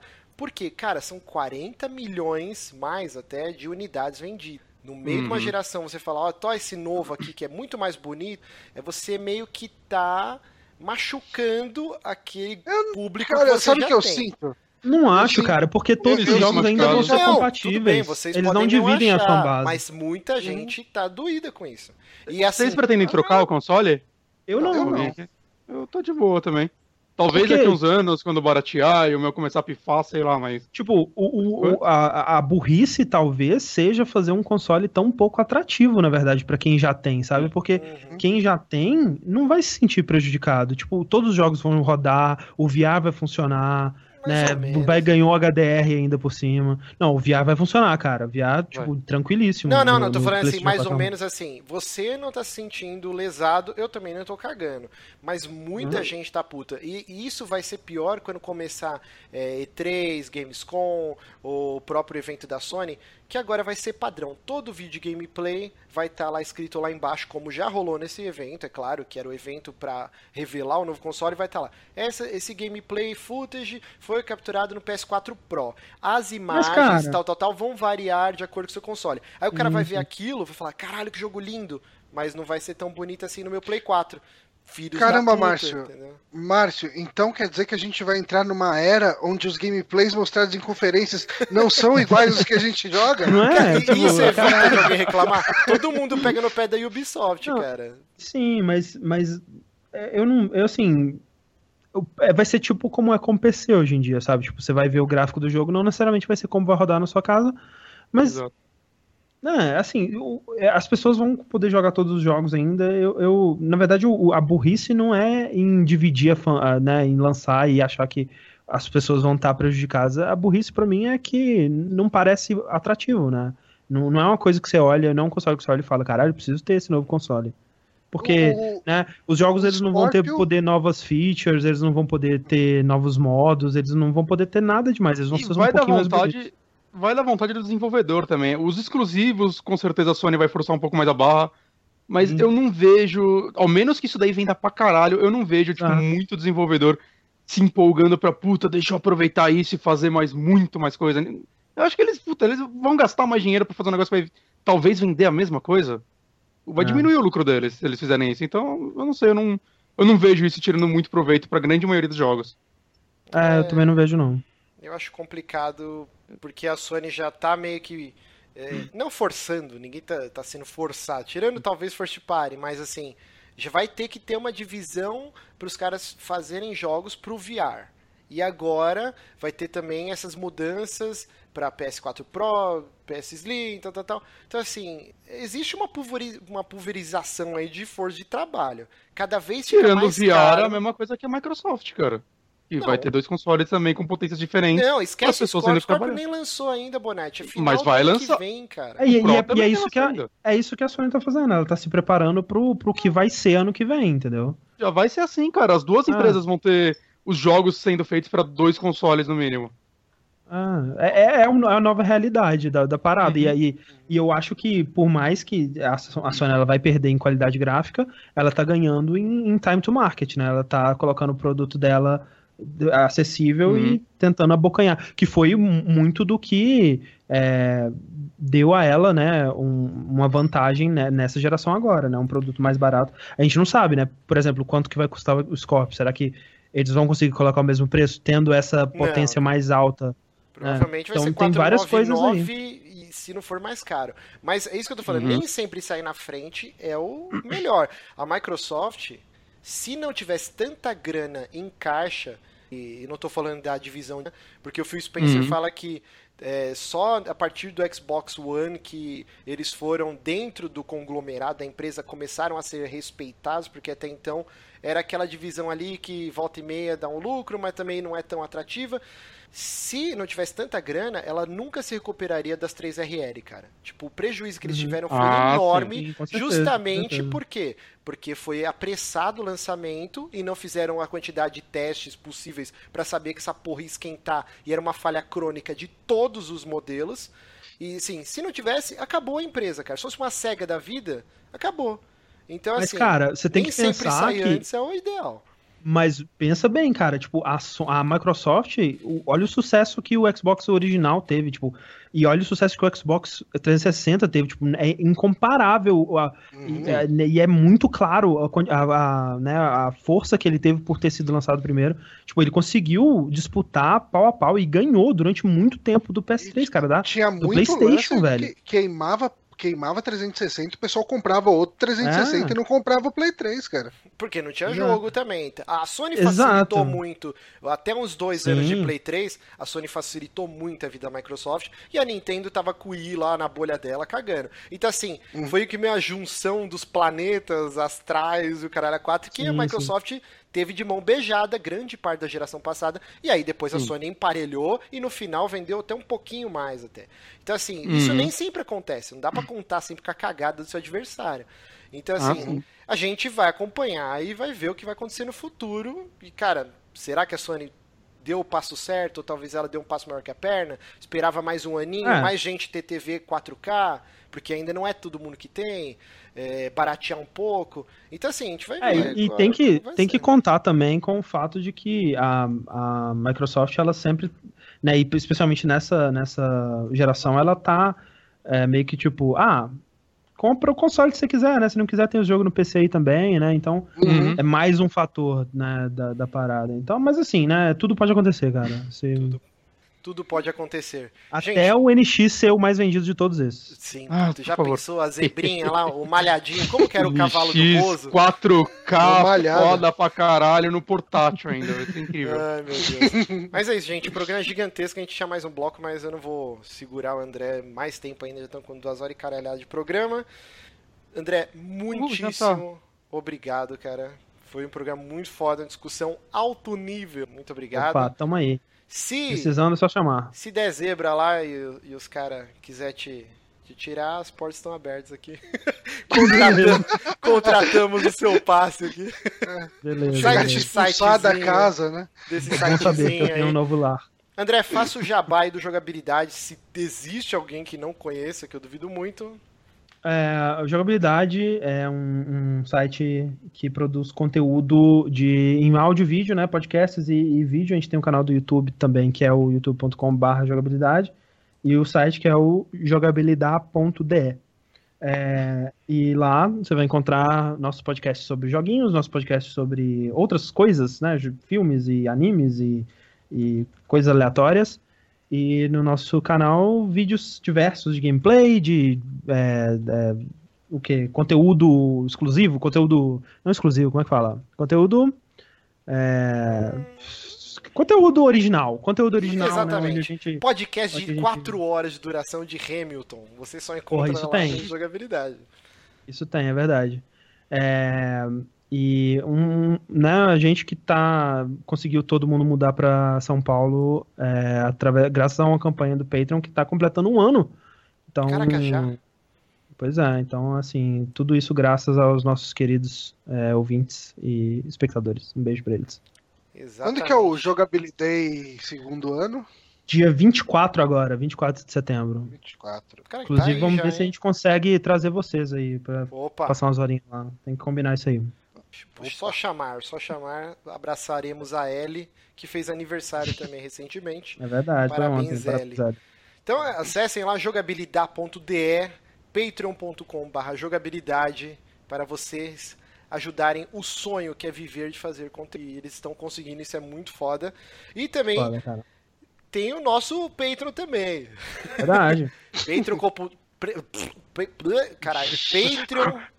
É Patreon Computon. Computon. www. É, patreon.com.br. Então, ajude lá a gente também. Gente, o amigo estou aqui, vou jogar a pergunta para a semana que vem. Era uma pergunta bem bacana. Está curioso para saber uhum. o que o André ia falar.